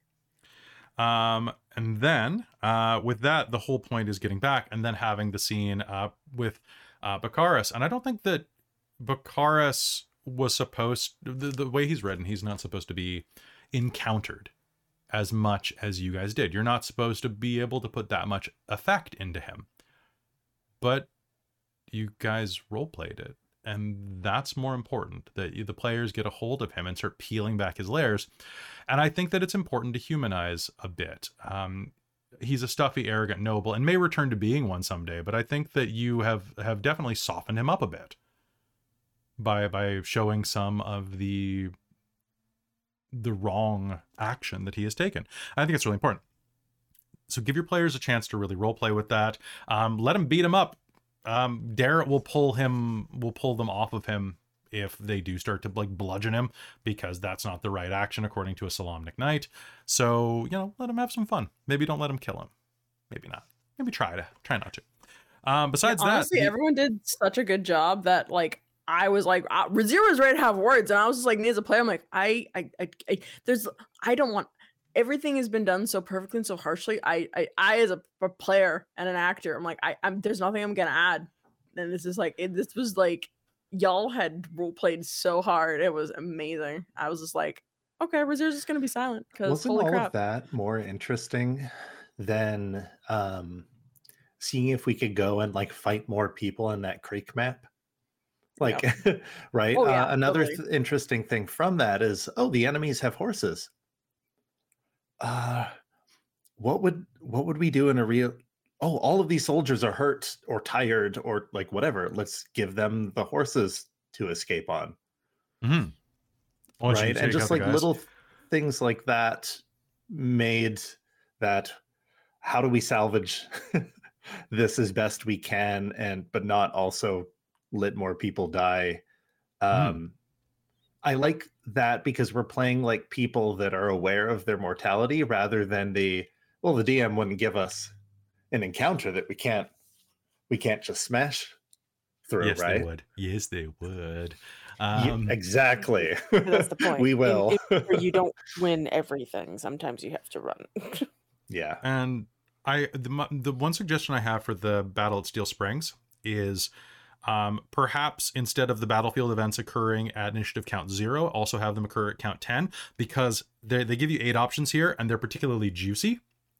So combat's going to be over pretty quick if your players are a full cast uh, of four or five. Maybe maybe do two because they're more dramatic that way. Chris, did you want to throw something in? Oh, um, uh, just uh, I, I actually want to just go back to something really quickly. I I think it's so good to add in details like um like you did with uh um when you said the uh that uh, you wanted them to be a bounty on Kelara's head. Mhm. Like uh because I know we've been playing it um as like uh like um like uh, uh isn't going to be taking healing magic and stuff because like this is brand new and it's the god stuff and Mhm. um like they've returned. So like that is like a rare thing. And like of course there's going to be a bounty on some other cleric's head that's going to be hunted. And like details like that that uh, you add in to customize the game to make it yours and your groups are are great. And they're fantastic ways to kind of tie things in and um, um, make it more um, uh, more like personal and more more um i don't want to say intense Immersive? but more Immersive. immersive yeah and uh, so uh, I, I wanted to point that out again because I, I think that was a fantastic thing that you did there um, Thank you. and if uh, if uh, anyone's watching this and they have like just like a little inkling of something like that even if it's just for one player do it like uh, it's it, it's it's it's great uh, at least i think so Honestly, I am looking forward to at some point getting held hostage in combat and having to be saved. I, I wonder They're gonna get who. an initial little Are you a very careful, careful but- player? Because I feel like Kelly's getting you. Because because Kelara's very like behind things and casting and see, part- assesses situations am- before she moves. Not necessarily. I mean, I'm a fairly careful player. I, I tend to try and think my tactics through pretty carefully. And I do tend to take longer range characters until I don't, like Zanata in Netherdeep. That was a fighter, and that is up close and personal. Except for the fact that they're an Echo Knight, so I could send the Echo in, so it'd be about 30 feet away sometimes. But it didn't always. But I'm trying to keep in mind that Kelara is a farm girl until like a week ago. Mhm. Like, yeah, she's got some experience with death and dying and stuff like that because you can't live in the country and provide all your own food and be all your own healing and all that sort of stuff in that sort of situation and not be f- familiar with the life cycle. Yep. But she's not necessarily the person who, she's not used to getting up close and personal with somebody and killing somebody. And she's Mhm. not used to people wanting to hurt her. Because like for her village at least she she was valuable because she knew how to apply like bandages and medicine and that sort of mm. stuff, right? So and cook. nobody's gonna screw with her and cook. She's an excellent cook. So It's- all that sort of stuff. So I figured like she's not very used to this. So I'm trying to play that in that she doesn't dive into combat. She's not a combat character. She's got And- some stuff, but not a ton. That's if why you I brought don't it up. overdo it, being targeted like that makes you feel pretty cool, right? Like you're special. You're an asset, mm-hmm. right? And not just because I'm just you- looking you've forward to getting taken held down more party members some than I have. That's what I mean. It, Oh. it becomes Soon, two more, and I'll have Interesting, the full set. it becomes interesting because then instead of just uh, enemies coming and get them or like whatever and you're like exchanging d20s um Mhm. it makes them more real it Mhm. makes gives it them feel more real especially when you have like i've been playing it kind of like you know a person's capable of miracles right and um but uh but to move move on for that real quick before uh you move on kelly uh, i wanted to Mhm. talk about like touching moments Mhm. and uh there's been uh, a few that have stuck with me uh in the game that i feel like a lot of games struggle with letting the players or trying to wrangle the players to do it because you know a lot just want to fight or dungeon delve or go like replenish their supplies or whatever and uh, one of them was kind of the very small moment with the child at the river giving Aurontiros the like the sharp rock that they found, and they were Hmm. like, "Hey, give give this them for me." And another one's the um, that other Kender we found in the the that was locked up, and they there ended up being a weird, confusing kitchen argument there hmm uh, which ended up That was being a weird miscommunication about Rizira and Aurontiros being betrothed, which he just let. You are now. Uh, but the the biggest one for me is uh, that uh, solemn, like that that night after the battle uh, at the creek, Hmm. Right where Hazeal kind of like spooked Bakaris by entering his mind, and um, I think Godfrey kind of had like a heart to heart with him, and Hmm. um, uh, and uh, like uh, Robin had said, everyone said everything to him, so she just kind of hung out like with the horses and tended them, and even that was like interesting. And then I I tried to do something about uh, Aurontiros just playing, you know, the Song of Rest, and I wrote up a little a little thing for that while I was waiting, uh, while I Mm. was listening to everyone else, right? And um, Kelara like tending, and all everyone doing a little bit something different felt very like, man, I I think everybody did such a good job, and Kelly uh letting that you letting that happen and showing that side of Braca- Bracaris because he's still human Well, the thing about his backstory is if you look at him, everything he has ever done has been for his son and to cover up for his son's mistakes. So even if his son is a complete screw up and that's the way he thinks of him, there is going to be that whole like I there's that attachment, right? You know, just because your dog craps on the rug constantly doesn't mean you don't love your dog. Same thing with this kid, right? And I think that that's probably a great way to think of him. Um, because he's a total screw up. And the fact that he just went out and, you know, died as far as he knows like is that's an inroad and you should definitely like he shouldn't just be you know a, a boisterous noble at that point and i think that that role play was really important and you guys did a fantastic job yeah i think those touching Yeah. moments are really important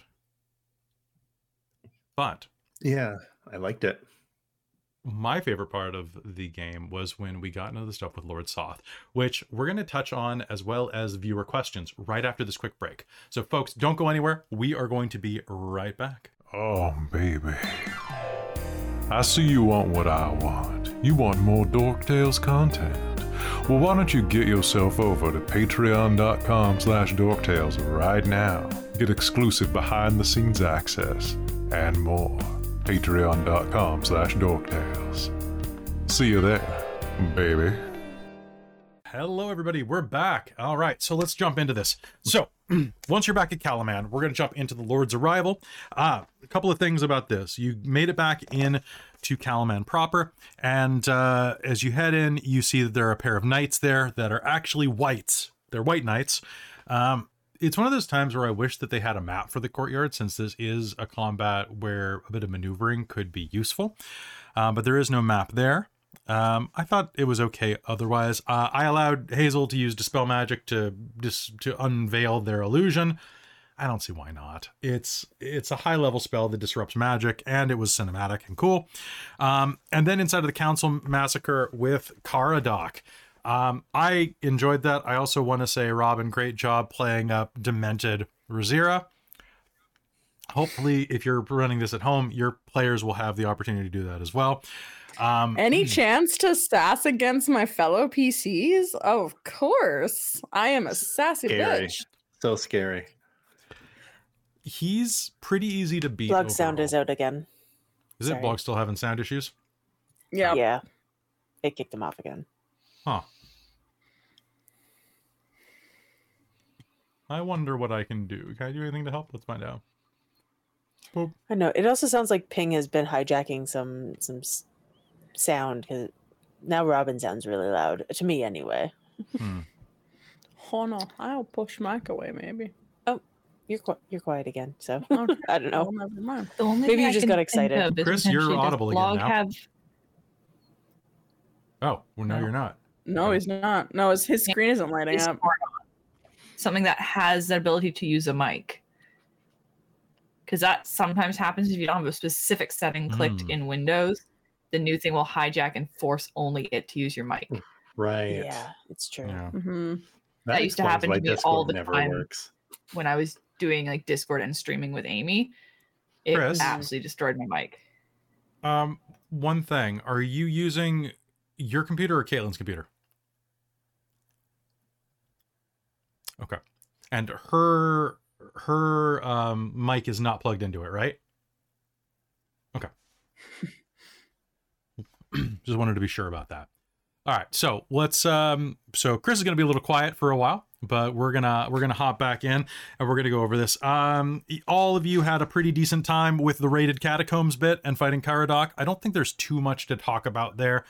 Um Can I just say the knights? They're I don't know how much because it's Karadoc. I don't the the not the the necrotic effects in both the knights, the Skelly Knights and um Caradoc being like, oh yeah, a my max hit HP went down mhm.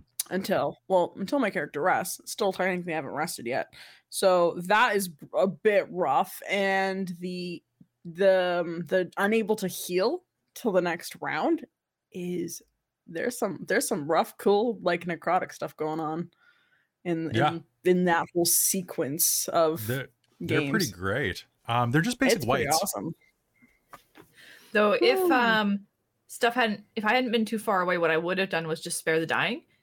Because that doesn't technically heal. All it does is stabilize. There's no healing involved. There's no hit points involved. So I was like, maybe that will get around that. That's interesting. Right. Hmm, that's a that's a good thing Okay. Hello, Chris. Testing. Hi. How's There it we going? go. yes Okay. Maybe just don't. Were you Doesn't like muting my before? headphones? Was it your headphones that those was are doing it? headphones Yeah, so I've got the. Hopefully, it's not picking up you guys talking, but No, not at the moment. okay, great. oh, a tiny bit there. Tiny bit there, but that's fine. Just it's uh is a is a talk episode, so it should be good. Yeah. Um so good to know. We'll just have It to is get you what some it new is. headphones. Actually, uh if you Yeah, yeah, yeah. Let me know what kind you like. Um and we'll see what we can do. Um okay, so um I mean, there's not much to talk about in the raided catacombs, uh, aside from the berserker axe. Be be aware of that, especially if your sorcerer ends up with it. It's going to cause some problems, but not as many problems as if, uh, say, Godfrey had taken it. You know, it's, Can- it's can- not can a I problem just say- because we've got Kelara. Kelara's the solution. Yeah, it's true. But can I just say the fact that I I managed to do that one attack because of y- y- oh how many hit points you hit me with? Oh my for it. God, dropping you to that one. was beautiful. Oh, it was so good. Like it was such a dramatic good. scene. The the catacombs here, honestly, going through and having the visions and having like the the spectral elements. Oh, God, I love this type of dungeon. It's it's not big. Like that's the entire dungeon, guys, Yeah. is that big. It's nice. It's a nice dungeon. It's a nice But dungeon. also feels like an actual like place where heroes were buried rather than just Mhm. like a wizard put spikes in the wall here. Um right? Like Man, I, would I would be such a shit wizard. I would like go to like grab a pickle in the middle of the night and get skewered by my own trap that I forgot to set off. right? Or like walk walk into the gelatinous cube. that you left- the cube. Oh, right, I left it out in the hallway. No. I Dungeon forgot to put it in its pen. Mhm. Dungeon Roomba. Dungeon Roomba. Oh, God. They that's if if you ever go into a dungeon and everything is completely clean in one hallway, There's there's no a gelatinous mods, cube in there's- there. Mhm, They're dungeon mhm. Roombas. Dungeon Roombas. Um, does anybody have any questions, comments, run. concerns about the raided catacombs and fighting Lord uh, Knight Sarlamir? Uh, I thought that. Oh yeah, I, the the whole like um, GM versus like player input thing and Hmm. um, bouncing ideas off of each other, and uh, I don't think it's like meta to like guide your players or the ST to be all like, oh, would the, the character do this or like whatever? Because at some point I felt like really useless, useless, and I was like, I, I guess I'm just gonna shoot this horse with a bow, and you were like, or would Aurontiros would they or would Aurontiros try to like speak with it and i'm like Yeah. stopping and i'm thinking and yeah i was pulled into d like d&d mode where i'm like Yeah. oh guess i roll a d20 and just attack because like i'm just the bard or whatever and i was like no yeah it might like stomp me in the next round but no no if anyone's going to talk to these spectral horses Well, and they specifically had give you the, the horse charm if you talk to them. They, they were also supposed to give it to you. Um, they're supposed to immediately bow to you if you're wearing Solamnic armor. And I'm like, well, the only the only person in Solamnic armor is the the NPC that you dragged along. I'm not going to give him a Mm. charm. This is dumb. I'm going to say that he he had they just they so I, they just ran right past him. So if you're watching the game and you're like, "Hey, how'd they ex- occupy his space?" Because he didn't count to them. Because he was a knight. They ignored him. Um, also the I love ghosts. that there was a reward. Uh, Yeah. For doing that in that kind of a way, like uh, I, I, I, that was that was nice to see. right? Otherwise, Um, we we just kill them and we never would have known, and it, we, we would have been Mhm. like, oh, well, that It's sucks. There are a, lot, Yeah. a lot of modules are written that way. Um, Sarlamir was a fight that I really wanted to do. For one, because I had that banger of a song saved. Dance of Which was Death is such a good song. Hell Um, yeah. but as you're going into this, Sarlamir is one of those guys where it's like, I'm sorry, I've got to kill you. Like, it's, I don't have a choice. I was a dick in life, but I'm not that big of a dick in death. Um, so he's fighting you. As you're defeating him, um, the module actually makes sure to state that even if you kill him, he imparts the last bit of information on where the plot has to go with his last breath. And I love that. Because love there are so many there's so many times I was running Wrath uh, Rise of the Runelords way back when and there's this one moment where you where there's like the head of a statue comes to life and starts being like I shall meet you in the place of and the second it started uh Amy who's been in many of her blew the head up with like a fourth level spell going ah And then I'm like well now you guys don't I know where to go so well. what I can visualize that very clearly. yeah No, that's a very you it's did a a very good rendition. Of Amy. Yep, that was very good. Yeah. So I think that having these type of ways to get you back on the plot are, are super important. Also, um, when you run this game yourself, watch your players when you mention that in the next room is a Dragonlance. And I you just watched everybody's eyebrows like and the chat started going, ooh turning into Well, Andy because we, from we've been joking, we've been joking this entire time about is it a Dragonlance? Is it a Dragonlance? So to get to hear Dragonlance get actually dropped this this early is like, Is it though? Well, and there I was in our private chat though, going, "Yeah, but it failed. Do we actually want the one that didn't work?" It failed because it was used illegally. It was used unla- unlawfully. It Yeah, needs to be it needs to be that, really. cleansed. He didn't have a, a lance li- license. Yeah. Yeah, just knew you need to get your lance license. He didn't have his carry permit. I was Yeah. kind of like, "Do we really need this? It doesn't work. Didn't do anything." well, What that's a good care? thing to role play. Being like, well, it didn't work for this guy. Uh, so, um, yeah. Uh, and as for there's a question in the chat right now asking if the companions will make an appearance. I don't know, man. I I'm not spoiling anything. These players have no idea what's coming next. Mwahaha. This is only retroactive spoilers to things they've seen. Wiggle eyebrows. Um, so I love I love Sarlamir. I love the fight. I love how vicious it gets to be, but also that it's just it's one of the better balanced combats in the game because your players should be slightly sapped from the previous encounters. And it's just vicious enough that you might kill one or two of them. Just enough. Just one or two. It probably won't do a party wipe. Unless the dice are really against them, but it's enough that it definitely keeps them on their toes. yeah, Um, having that ticking clock because like the the the first, like you basically do like two big fights, and like Kelara had to bring Riz up, mm-hmm. and so it's like, man, all I want to do is a short rest right now. Like all I want to do is get some HP before going to a dungeon, and it's just like, but I can see why the like a the need for speed for plot wise, and also just b to make it an actually like Mm. scary fight. My only complaint is having uh Lidara or Leandra, I can't remember her full name. but Anyway, the elf uh emerge out of the shadows and be like, by the way, you gotta go now. Well, it's, it's a little it's a little hackneyed.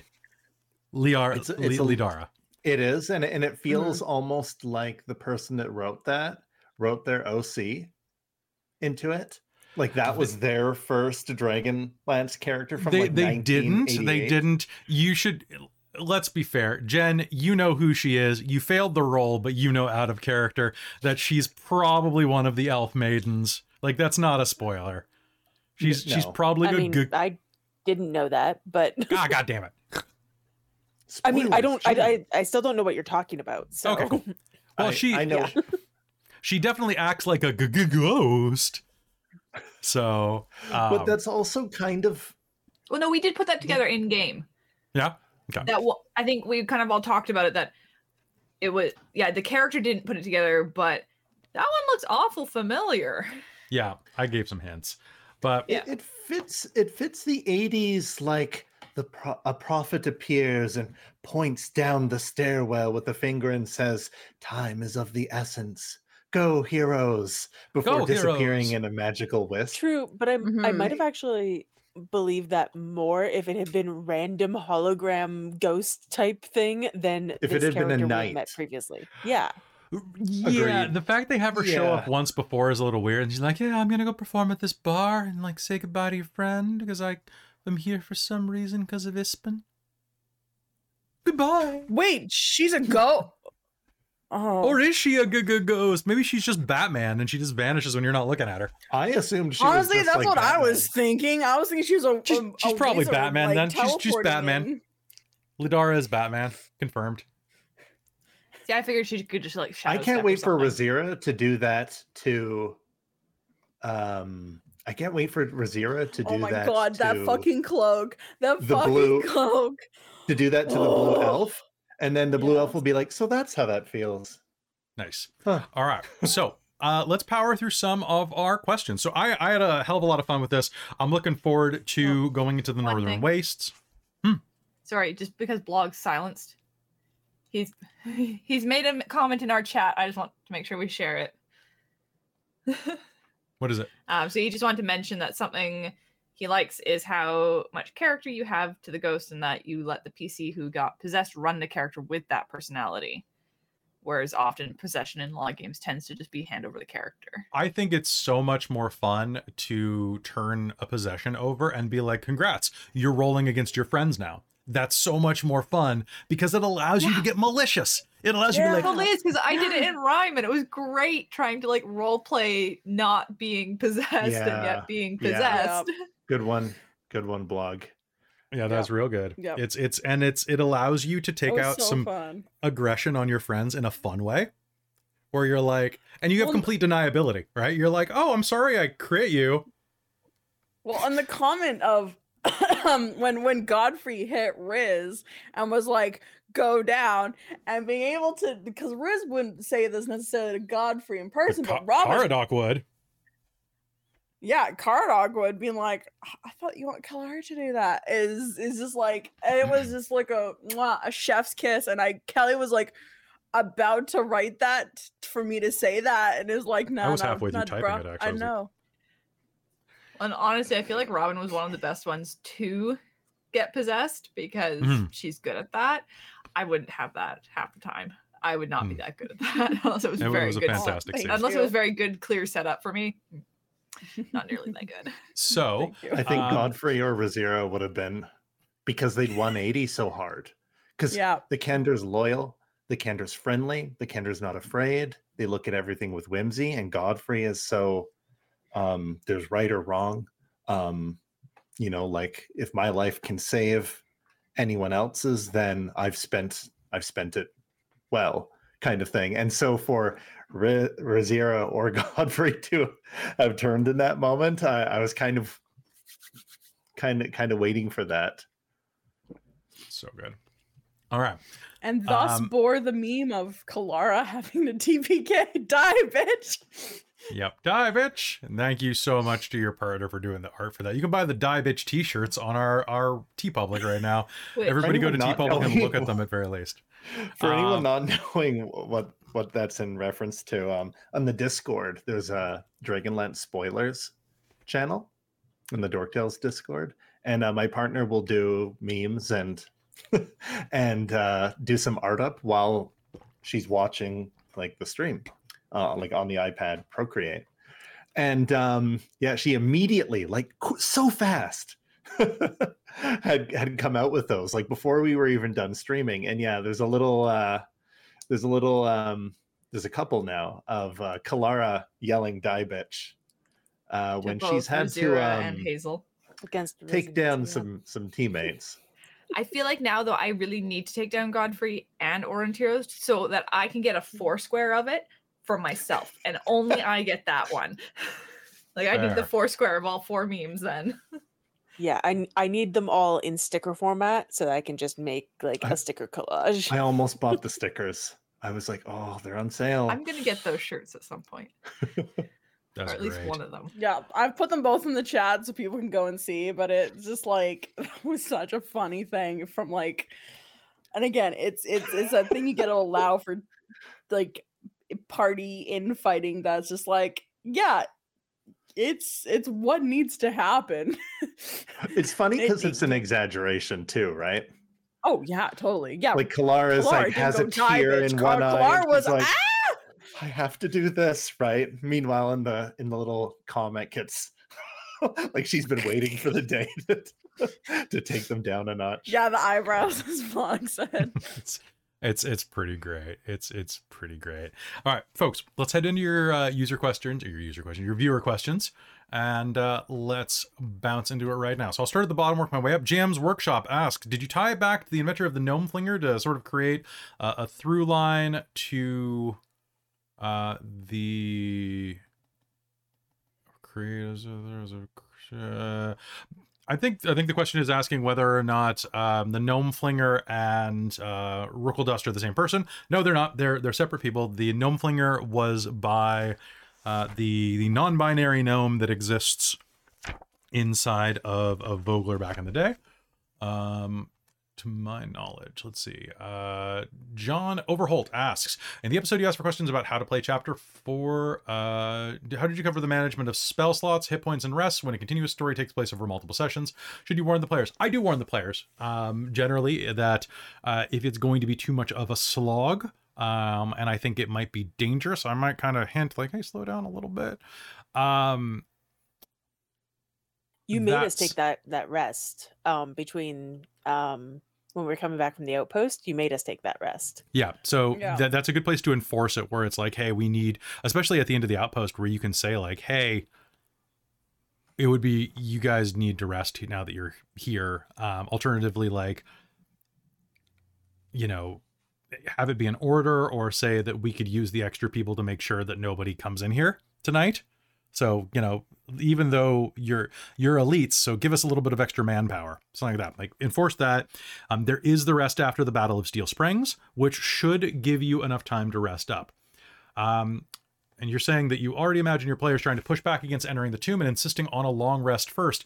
Um, have the flames of the cataclysm start leaking out into the castle.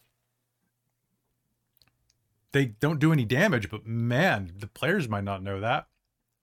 Um, have the place start shaking as Lord Soth is like burrowing through the walls like Sonic the Hedgehog. You know, like I was gonna say some shaking for burrowing is definitely a good thing. Like it, like I, we we were a little bit hesitant. Like I mean, you definitely gave us some hints of like, yeah, guys, you need to get going. It's a time crunch kind of thing that we were able to pick up and and agreed with because we like trust your things as a DM. But like if your players are having a bit of pushback for that, yeah, have something happen that's like, hmm, you may want to get down there because a sh- long rest may not happen. the castle may be gone, you know, kind of thing. Yeah. Oh, the- to touch. Sorry, go ahead. no, I was going to go on to the next question. So go on. Oh, um, yeah, very quickly for anyone that seemed uh, confused or paying attention in character versus out of character, blah blah. I like to think I'm a little bit uh, smarter, um, not as clever, but uh, my int is higher than Aurontiros and my strength is. The rest is is lower than his. But um, the blue, because this is this has already happened, we can talk about it. The the blue elf, Mhm. pretty sure that was supposed to be the ghost of Lord Soth's wife during that whole remarrying thing. Yeah, or there were a couple of elves in the vision. Could be could be any of those elves. Yeah, a couple couple elves in the vision. Hmm, Um, might and so the way. I was role the way I was trying to role play Aurontiros coming to the the information was like, oh, okay, right. The like leaving the wife after the other one like died and like there's an elf involved and, and that now kind I'm of on the shelf. And, and now now they're on the shelf. Yeah. Um, all right, so going through, uh, Kranacht asks, any tips for introducing an arcane cleric? I didn't find anything saying the moons couldn't have a cleric. I mean, they can. Generally, those are wizards. Like in in the lore, generally it's just you are a wizard of that moon. Um, you could totally do that. Give them access to some divine spells. Um, I would suggest uh, a divine soul sorcerer potentially, because then you get both lists. I was gonna say you can actually because if you do rules as written lunar sorcerer, you Mhm. get access to divine divine spells. You get lesser restoration. You get a couple of things there that I didn't take because I wanted to go, you know, lower based. But Yeah, You totally could. I would say that just in um in the background, don't have them get healing magic until the gods come back. But magic, They're back now. so am I. Yay. Yeah. Uh, Jview asks, I have a question con- regarding the contraption cannon dragon thingy. Uh, a number of them have seen it in action. Would you allow that information as a dungeon master to be transferred to other applications once they reach friendly villages that are going to have to withstand a coming onslaught? Sure. If the players are smart enough, and uh, if you want to bolster it with some intelligence rolls to see if they could figure out exactly what steps were taken to use it, so knowing that it takes a few people to to arm and fire, for example, um, that could be very useful in helping other people defend against it by knowing that they have to disable a bunch of people who are using it. Uh, but as for creating their own or creating new ones, you need a gnome because nobody else can make stuff like a gnome in Dragonlance. Um, we talked on that a little bit before, but I would say uh, don't allow them to have more than a couple of them because it is a huge advantage, and the players should feel a little on the ropes in this, right? If they the even if you give them like 10 of those things, the Red Dragon Army's got the numbers that they're eventually going to overwhelm them. So going into that, if you know that it's going to set up like a cool scene, nice, cool, that would be really great. But eventually, um, in my opinion, what that would do is set up a time where they would be using those things against the Red Dragon Army. The Red Dragon Army would swoop in, kill the people using it, and now they have cannons. And now they have more. Now they have more. Thanks for the Yeah. extra ten cannons. We yeah, only it had was like hard for us to make these. We only had like three. yeah, now we've got thirteen, or I guess twelve Um, now. Thanks. Yeah. Uh, it it also um, begs the question. Uh, it almost seems like a weapon of terror more than anything. Yeah. Spreading flames, scaring people. It's not really a defensive. Like that might light your own walls on fire more so than repel an invader. Mhm. Because didn't to me, when it- they rolled up in it, they, it seemed like a. It was more like a symbol. It was more like a, a spreading fire, and it Yeah, it was it's scary. a dragon. Yeah, Yeah. Yeah. Only thing can beat that That is was like- Right. All right. So uh, we had a question about character builds uh, uh, regarding the Lunar Sorcerer. Uh, so for Jen's build, we added uh, the Unearthed Arcana Imbuing Touch, uh, which is a bonus that basically allows you to spend a sorcery point and imbue something. So it's a magic weapon for, is it a minute or is it 10 minutes? I believe it's a minute. Yeah. So it basically is the magic weapon spell, but it costs a sorcery point instead. Um, I like it. I think it's good flavor. And it means that mages are Yeah. even more dangerous. And it let me do a cool thing where I was just like, go kill that ghost. right? I think it's great. Um, I have uh, I have that ability on my character in our Strixhaven game because I'm playing a superhero, uh, and I have the ability to imbue any magic weapon I touch, with the restriction that I have agreed with the DM. I can only do it on myself, so it has to be my fists, but I can punch for magic damage if I want to, because I'm a goddamn Prime superhero. fist. I God, I mean, love- wrong I love- system. I love Kyle so much. Um, and rule changes for free spells and lunar embodiment. So Jen and I were looking at this, and the difference between the lunar sorcerer or the lunar is it lunar sorcerer? It's the lunar lunar yeah, it's sorcery it's option. The yeah, it's the it's the features of the the lunar sorcery subclass. they the difference between unearthed arcana and the core book um so like the the demo and the final version don't make any sense. So what we ended up doing um how was it written in unearthed arcana Okay, so unearthed arcana basically was like there, there's the way it's phrased is that um you get these spells at um first uh first third fifth like every odd number level. You get three spells um one is linked to the crescent moon one is linked to the full moon one is linked to the um uh new. new moon thank you. Um you get all of those and you get a free use of whatever moon phase you're under. You get a free use of all of the spells in that category. So if you're at fifth level you get your you get three spells. Um yeah but like so if i i'm usually sitting on full moon because full moon spells are the better ones out of that entire table Yeah, um generally. to use for free you get shield and all of this stuff but being at fifth level when before you know leveling up um Mm. i would get a free use of shield i'd get a free use of moonbeam and i'd get a free use of uh something else that i can't remember off Mm. the top of my head um and that's how it's written in the unearthed arcana but they changed the phrasing just enough to be like no it's just the first level spell that you get a free use of Yeah, so it means that the other spells that you get are kind of useless by comparison. Um, Yeah. The only benefit is that you they don't count toward the number of spells that you know for the day, which is great. Um, nice. That that yeah, sounds it means i have a lot of spells but i still only have a certain number of spell slots Yeah. And so the way that it works is you can spend a sorcery point to change moon phases, right? Um, you so in the in the new book it is or in the published material it is you may now cast uh, one first level spell from each lunar phase without spending a spell slot provided your current phase is the same as the lunar spell phase. Once you cast the spell this way you can't do so after a long until after a long rest. Um, we have just altered it so that it is you gain access to the column as bonus spell slots like as bonus spells Yeah, the Um, way in on, un- Unearthed Arcana, because that was the way I was doing it because I didn't have access to the published material and was Yeah. and not reading it correctly. So well and, and the way that it works uh, in ours is that for example if jen used the first level and the fifth level but not the third level and she changed moon phases those would still be burned out but she'd have the third level available so it's basically Yeah, a separate exactly. spell it, it makes it gives her a couple of extra spells which could be very powerful these spells are magic and dragonlance is supposed to be badass so i'm fine with it anybody who every player who's playing a wizard wants to be Raistlin Majere.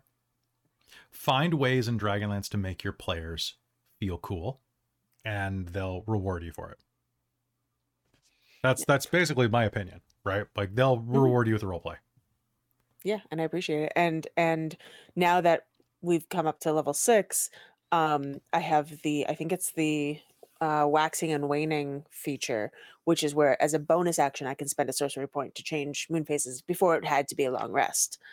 Mhm. Um, but now I can I can change as a bonus action. Um, I mean, there's still the rule of that if I've burned out my my free spells at those levels, then I still don't get them, even changing moon phases. But you know, if I really need that third level spell that I still have left, but I need the crescent moon and I've been sitting on full moon and I'm out of spell slots otherwise, but have a sorcery point or however it works, can just swap it Hmm. over. So that's what we changed there. Uh, let's keep going. So Tyrone Slothrop, uh, Slothrop, I don't know. Either way, hey Tyrone, uh, has asked a bunch of questions but can't be here tonight. So let's look through them. Uh, what's the thing between beh- behind Soth and the card deck? It was for fun. Uh, it was for fun and to foreshadow it and to to keep Soth on people's radar so that they were thinking about him. Uh, you get a decent backstory in the crypt. It was it was added flavor. I didn't have him popping up anywhere else, but I wanted them him to be on everybody's mind so that it wasn't just a suddenly suddenly Dracula appears. You you want to foreshadow those things, and it was just a little cute way to do it. Um, Rookledust Inventions isn't peak gnome already achieved with the gnome flinger? Nay, you can fling many gnomes and you can also burn them. Uh, she feels like a half baked Q from James Bond. Absolutely. Uh, if I had written this module, I probably wouldn't have written that section, but it's in the module, so we ran it. Um, a little bit of forced add-on. Yep. Yep, I have nothing to add to that. I she's fine. She's she's fine. You are correct. You are correct. You, Yes. you win a no prize. Here you go. Um, straight from Stanley. Good job. It's Good autographed. job. Uh, Wheel Watch Outpost. Is there any situation that doesn't result in mass combat? Um, yeah, probably. Like it does feel like it's like it does feel like it, it is designed to not be espionage based. I think you could absolutely solid snake it. Um, you We could definitely go in. without combat. We You did, did, a you had the first chunk, part. but I mean that that is gonna be some very lucky rolls, especially when you start to get to the people in the the bunker. And at, at a tabletop setting too, it'll be uh, um, a little bit easier, I think, because like you've got so many more sessions to do it, Mhm. um, and like uh, whereas like this, it's uh, that would have been a lot of sessions to do it. I think, uh, full, like full on Mhm. espionage, and would also have left a lot of people out. I, I think. the the Yeah. biggest problem with the with the slow action is that the whole thing is you're supposed to have like Raven's troop show up and help you. They're a mile away, and even assuming that they have horses, that's 18 rounds of combat away. Assuming that the horses can do about a about a three minute mile, you know, exactly. Um, if they don't have horses, then you're looking, assuming that they can do a six minute mile in armor um sure why not it's it's d&d um that's 30 rounds of co- no that's not 30 rounds of combat that's uh 60 rounds of combat just don't use the winch rules you'll be fine There we go. Uh, Problem solved. Both come problems at me in the that weren't problems. don't yeah make problems for yourself um i think it's good if you have a big fight but um i like i like that it starts espionage and you get a bunch of stuff taken care of you whittle down some of the troops and then everything goes wrong that's my favorite where it's like things are going great Yeah. why'd you have to say that wait wait wait you know And I mean, if your players are being super murder hobo-y, um, th- and they come across those sleeping knights in a room, they might do something that takes out a lot of them. Well, Right. super murder hobo group ain't gonna get that far. They're gonna It's true, charge, yeah. and the, some, they're gonna get caught immediately, and it's gonna be this huge fight in the courtyard. And that's part of why, um, I know I mean, you in can character, be roguey and not and murder hobo-y. And yeah. Oh, so- that's true. That's that's true.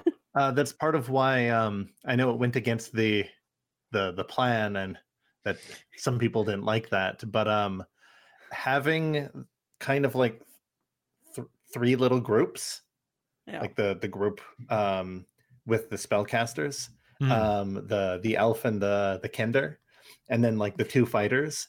That Yeah. That worked like really well. Wait. And It totally did. It wasn't Did the fact that? I wasn't. I was wasn't upset plan. that the plan was going wrong. I was going.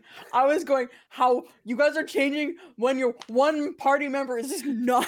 It, It's like, it was hey, the out not character. having that plan to start and then not sticking with the plan. right. It was just Right, like. but- It was like w- w- you're going off the plan, and when your other person Someone's It's not there. because I That's thought about the plant growth idea Yep. and I had to base everything around that. I'm sorry. That's great. No, it was great. It was fun. It was It hilarious. worked I was out. It's like, fine. All right. "You So, some other guys, Did questions. we you're changing the successfully split the party though? We did. I think we did. did. Yeah. Yeah. It's not that hard. Godfrey Come can on. do that all day. I don't want to hear which members of the party can do the splits. Uh, any views from the community on Warriors of Krynn versus the Fray? The Fray is great. Warriors of Krynn is expensive. I didn't pay for it. Um, Chris, did you buy it? You bought Warriors of Krynn, didn't you? No, it's it's expensive, guys, and I don't. I haven't heard anything particularly great about it. I I don't think that it is a good practice to have a game that relies on you buying a hundred dollar supplemental box for it. Um, so I'm very glad that the module has good rules in the fray and the combat encounter bonuses. I think that those work really well. Um, I wouldn't probably get the the board game On- personally. On that note, what is Warriors um, of Krynn? It's it's a board game companion where all the combats for this are done in board game style, like a strategy game. What are you saying, Chris? Yeah, on that note, um does it tell you in the book like if they won this scenario do this instead or do this or does like how much of an impact does it actually have on on the um on the module that you can see? it it replaces it. So, uh, for example, if we were doing the hold on one sec. Uh, so it only replaces the battlefield stuff, which is why I don't think it. I could be wrong. I have not played it, but I don't think that it really replaces enough that it's worth it as a standalone product. So uh, with mass combat, if you're using Dragonlance Warriors of Krynn game, uh, this is the scenario four sidebar. That's it. It basically turns it into a battle game. You know, so I it's not for me personally, but you know, then again, I know a lot of people who really love the Game of Thrones board game. Like I thought it was fun. I it was a bit expensive for me back in when I was in university, so I only played it at other people's houses. Um, if you can afford I it and you it. enjoy it, do it. Hmm? I got it. You want to play it? Yeah, sure, we can play it so long as you you cannot use the training options or the what is it the the tra- the field maneuvers. Hmm. trick, which is that you can technically engage in combat. You know how you, uh, whenever you're in combat with another house, you can cycle guys back into your deck? Yep. There's nothing in the rules that says that you actually have to do damage to the other person. Correct. So you can just generally walk up, shake hands, and regenerate people. Oh, you know what? Never, never even Yeah. thought. Uh, one of Of one of my one of my friends who lives play in the Vancouver now castle, used to play it that way all the time. all right. Um.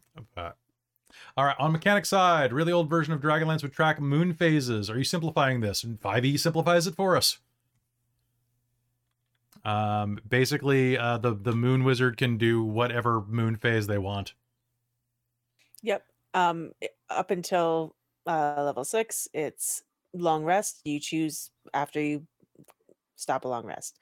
Right. Um, at, at level six, you get to spend a sorcery sorcery points and do it as a bonus action. You can just change what moon phase you're attuned to. Uh, the sense of impending war is well conveyed and really emphasized through Vogler. Thank you.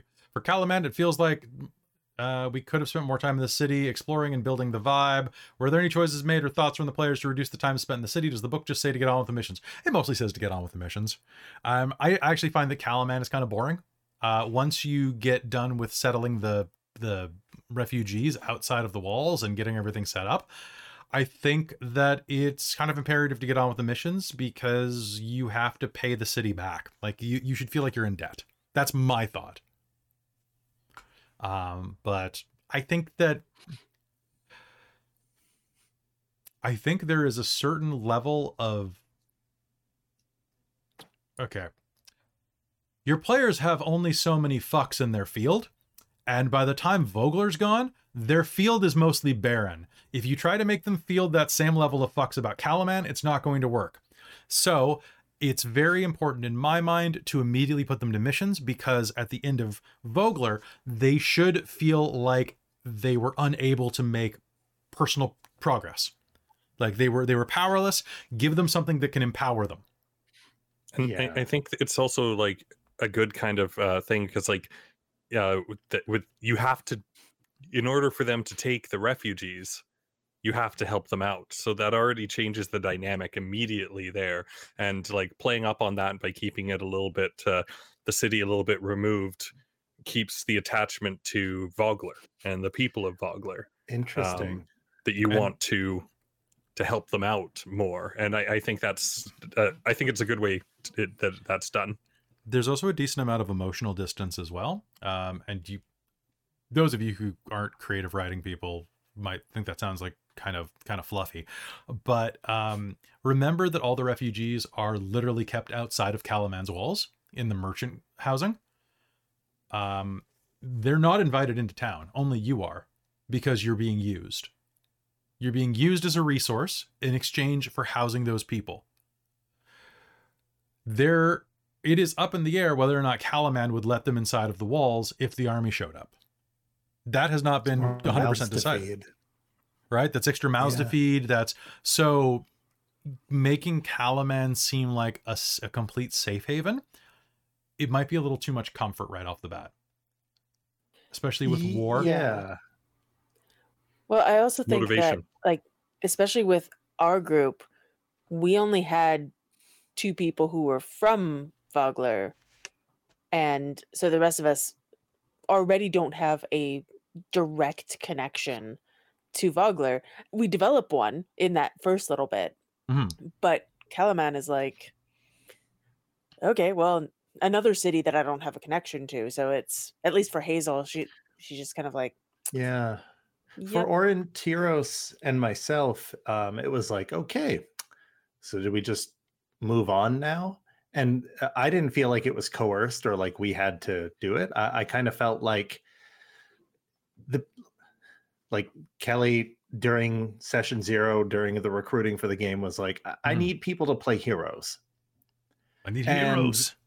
The the bard can um, need a be like, well. I guess my time here is done. Tra la la la, and like go south for the winter. That's right? where uh, that's where bards tend to a end up. to Hazeal needed a reason to kind of stick around and, And do for a stuff, reason. and being used is a good reason. Uh, also but it gives for- your for- players a chance to do to, to to fuck them up right? Like you get a chance to g- take the fight back to them. And for for Aurontiros, it was um the oh, like you don't just use like prestidigitation for for cooking, like Kelara like ha- teaching him like no no no like actually like cut these and let's like flavor the broth and let's do that and like the, the helping the evacuation, seeing what they're capable of, kind of moved to a if I can help, I have to Mhm. kind of like mindset. So I never felt like it was um there was any coercion there, but role playing finding him a reason to stay felt really like solid and I I like Hazeal's that. reason to stay is mostly that she doesn't have anywhere else to go. So Same with just- Riz. Riz is like, cool, this is an adventure. Let's go help people. Da da da. let's da, not da." forget the pretty hug much. The hug is great. Yes. The hug. Mhm.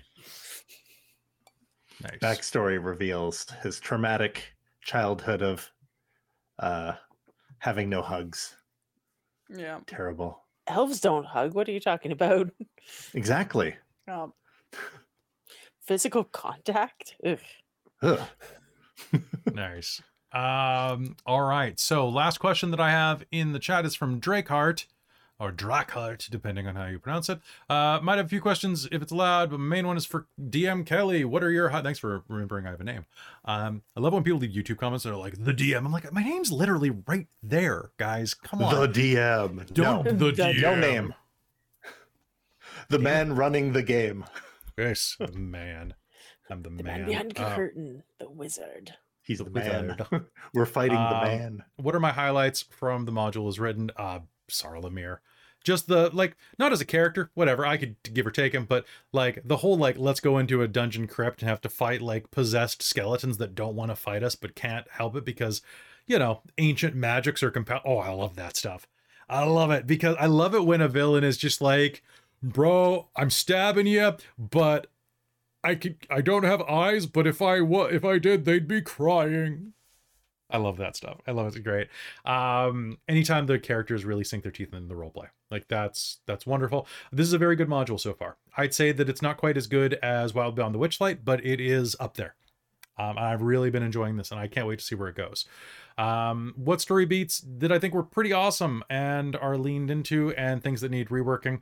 Um, there's some filler in this chapter, mainly the missions that are trying to get you accustomed to working for Kalaman. You can cut them right out. You can send them directly at Wheel Watch Outpost immediately, uh, if you want to, and then have like the cudgel returns or the the mercenary army returns somewhere before that, or you can you can focus a lot of this down. Um, what Maybe you give should them a maybe the farm house though, just so that they have the opportunity to get the uniforms uh, as, as a Mhm. potential for a way they want, or some other sort of uh, uh, way to present that. Alternatively, you could have them showing up at the end of the farmhouse when the mercenary company is taking care of it. No, that works. And then when you find out, oh, if well, then we have to go talk to the mercenaries, and you know, and it really depends on like what your characters have done up to that. Like, look at the relationships your characters have developed, and play accordingly. You know, like have fun. So that that's what I have for that. I I really like this chapter actually. Like the the last two games that we've done were some of my favorite to run. Um, like the first few and then this and i'm really glad because a lot of modules start very strong and then immediately like it's like pop that's gone like if you left it like soda out like it, The bottom gets- of the goes flat. Right. and you're just like oh the flavor's gone uh but no it feels like like there's natural peaks and valleys here and i'm fine with it being a little slow one game because i know it's going to come back and that's a really good module if it's written that way. You can't always have like top tier gaming every session but so far it's always been pretty good and i'm okay with that. Um and then any last questions that we had um about what about y'all? What were your favorite things about this chapter and anything that you are looking forward to or want help with or need extra extra work on because uh, i finished the kender feat. Uh, it is available on our patreon discord uh, in our patreon channels uh, for any patron level uh, right now and i'll be publishing it to our wiki sometime this week once i just finish the, the verbing on that. Uh, but it does have a d100 list for things that you pull out of your kender sack which you know what why don't you guys roll a d100 right now to find out what you pull out of the kender sack What? You guys are reaching in my sack? reaching Rude. Reaching into her sack Wow, this is Yep. Hey, this is spacious. Rizira wouldn't care. She'd be happy to share. It's true. All right. Eight. An eight. Well, 99. Godfrey, you happen to reach into that sack and pull out a small wheel of cheese that smells of lemon. Ooh. Delicious. 95. So, Wait. Cal, reaching in, you got a 99. Yeah. You know, you have a working boomerang that works even when it shouldn't and does 1d6 bludgeoning. Works even when it shouldn't. Like, even when it shouldn't come back, it still does. Nice. I I'm gonna put. I'm gonna change that to returns. I also rolled eight, so I'm gonna re-roll. That sounds great. Yeah. Uh, I got 95 from Yes. Rizira. Rizira, you have a pound of Grab assorted them. colors, shapes, and kinds of dice. Ooh. Seeing Kelara and Godfrey could do a fondue with lemon cheese. It's true. Uh, Hazeal, would you roll? Four. Four. Well, that is a compass that points to the east, but otherwise functions normally. Excellent. I do enjoy knowing where east is. Right? Yep. It's great. And uh, Christine, would you reroll? 46. 46. Uh, you have a poison ring full of white sugar. Nice. Say that My again? baking ring. A, A a poison. poison Exactly ring, like a she ring with a poison capsule, but it's full of white, White sugar. sugar. Yeah, yeah. Yeah, that's it's what All little, right. my little, little stash for when I have have it's it like emergency chef need for a sugar. teacup. Yeah. Like a. Absolutely. Uh, and I will roll for sugar. myself. Uh, I rolled. The a only 30 problem is everything you pull For out from the sack only Roll lasts for an Darrett. hour. Oh, I'll roll for Darrett. Hold on, I'll roll for Darrett. So Darrett got a 60, a 67, uh, which is a short poem about the beauty and wonder of ants. Nice. Uh, What about everybody, pl- uncles? I'm gonna write that Is you A think you short should? Oh I can't wait. about the sorry uh, about the beauty and wonder of ants. of ants, yeah. Um, everyone, please. I think my favorite is Uh, Robin, did you look through all of them?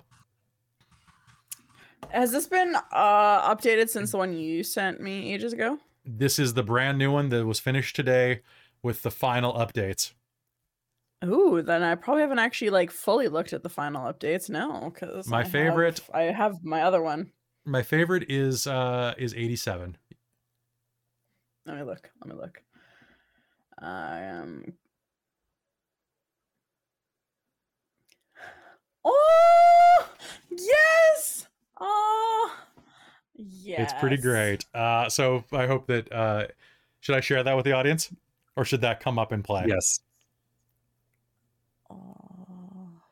So I mean, if it's on the list, then might as well share it. Okay. Yeah. So uh, it is a note written in Kender speak that says, "Sorry, I borrowed this item. Love, Uncle Tass." Oh, that's awesome. So you I have an item that was stolen from your uh, that. stolen items. I Yeah. love how it doesn't say what the item item is. I Just know. so- it just says I stole. I borrowed borrowed this item. It's great. Yeah. Um, also, everybody, um, uh, there, Robin, do do me a favor and uh, Mhm. and check eighty four and uh, Oh my god. uh, and then uh, check ninety.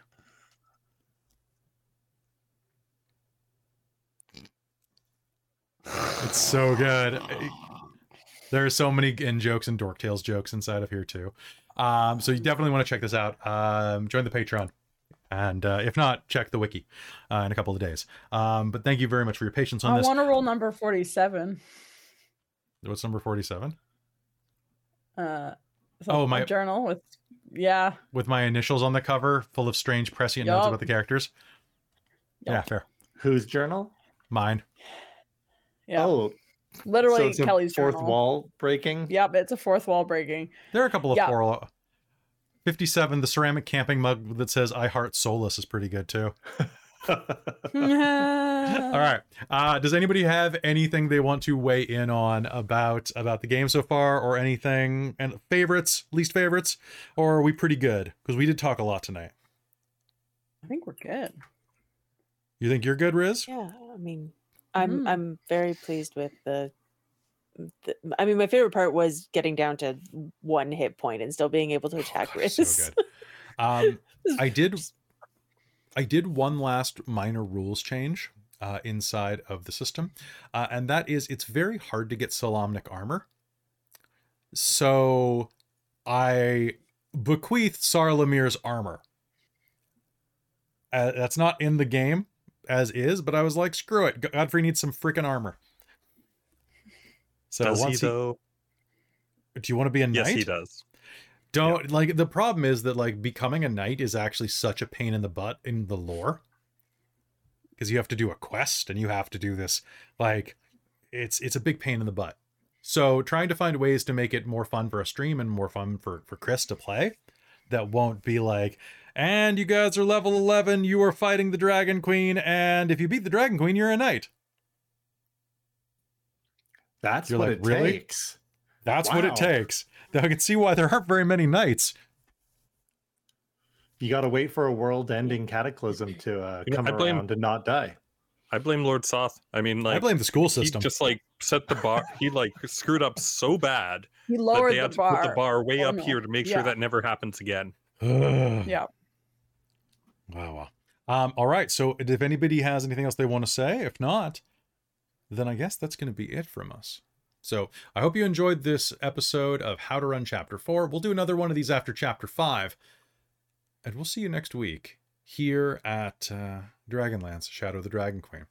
But before we go, a big shout out to Bookworm Games for being our sponsor again tonight. Definitely go to questchest.info where you can learn about their new upcoming Kickstarter and their fantastic quest chests, which are basically like gaming nights in a box, system agnostic that can be ran from everything from 5th edition to Pathfinder to whatever you want, really. Uh, full of handouts and like maps and uh, real, honest to God actors voicing parts of them that you might have heard in like real productions, guys. Um, they're fantastic. Uh, these are great products and they can keep your table busy for one to four sessions easily. Definitely go to questchest.or or, or, dot info uh, right now to check them out. If enough of you get them, uh, we might have a very special Dork Tales one coming that will run on the channel, which would be pretty fantastic. Um, they also are coming out with a Kickstarter soon where it's going to be, I think it's a, about a couple hundred bucks, but you get five of these things. Um, they're fantastic. I think you're really going to like them. Uh, and don't forget to use code DorkTales to save 10% off of your orders because you're worth it. Uh, and if enough of you do it, um, that will, uh, you know, convince Bookworm to stay with us as we get more and more of these shiny dice. I love them. What what are those? These, Made these are the Amethyst D10s, oh, right? The mage Man. So dice. pretty.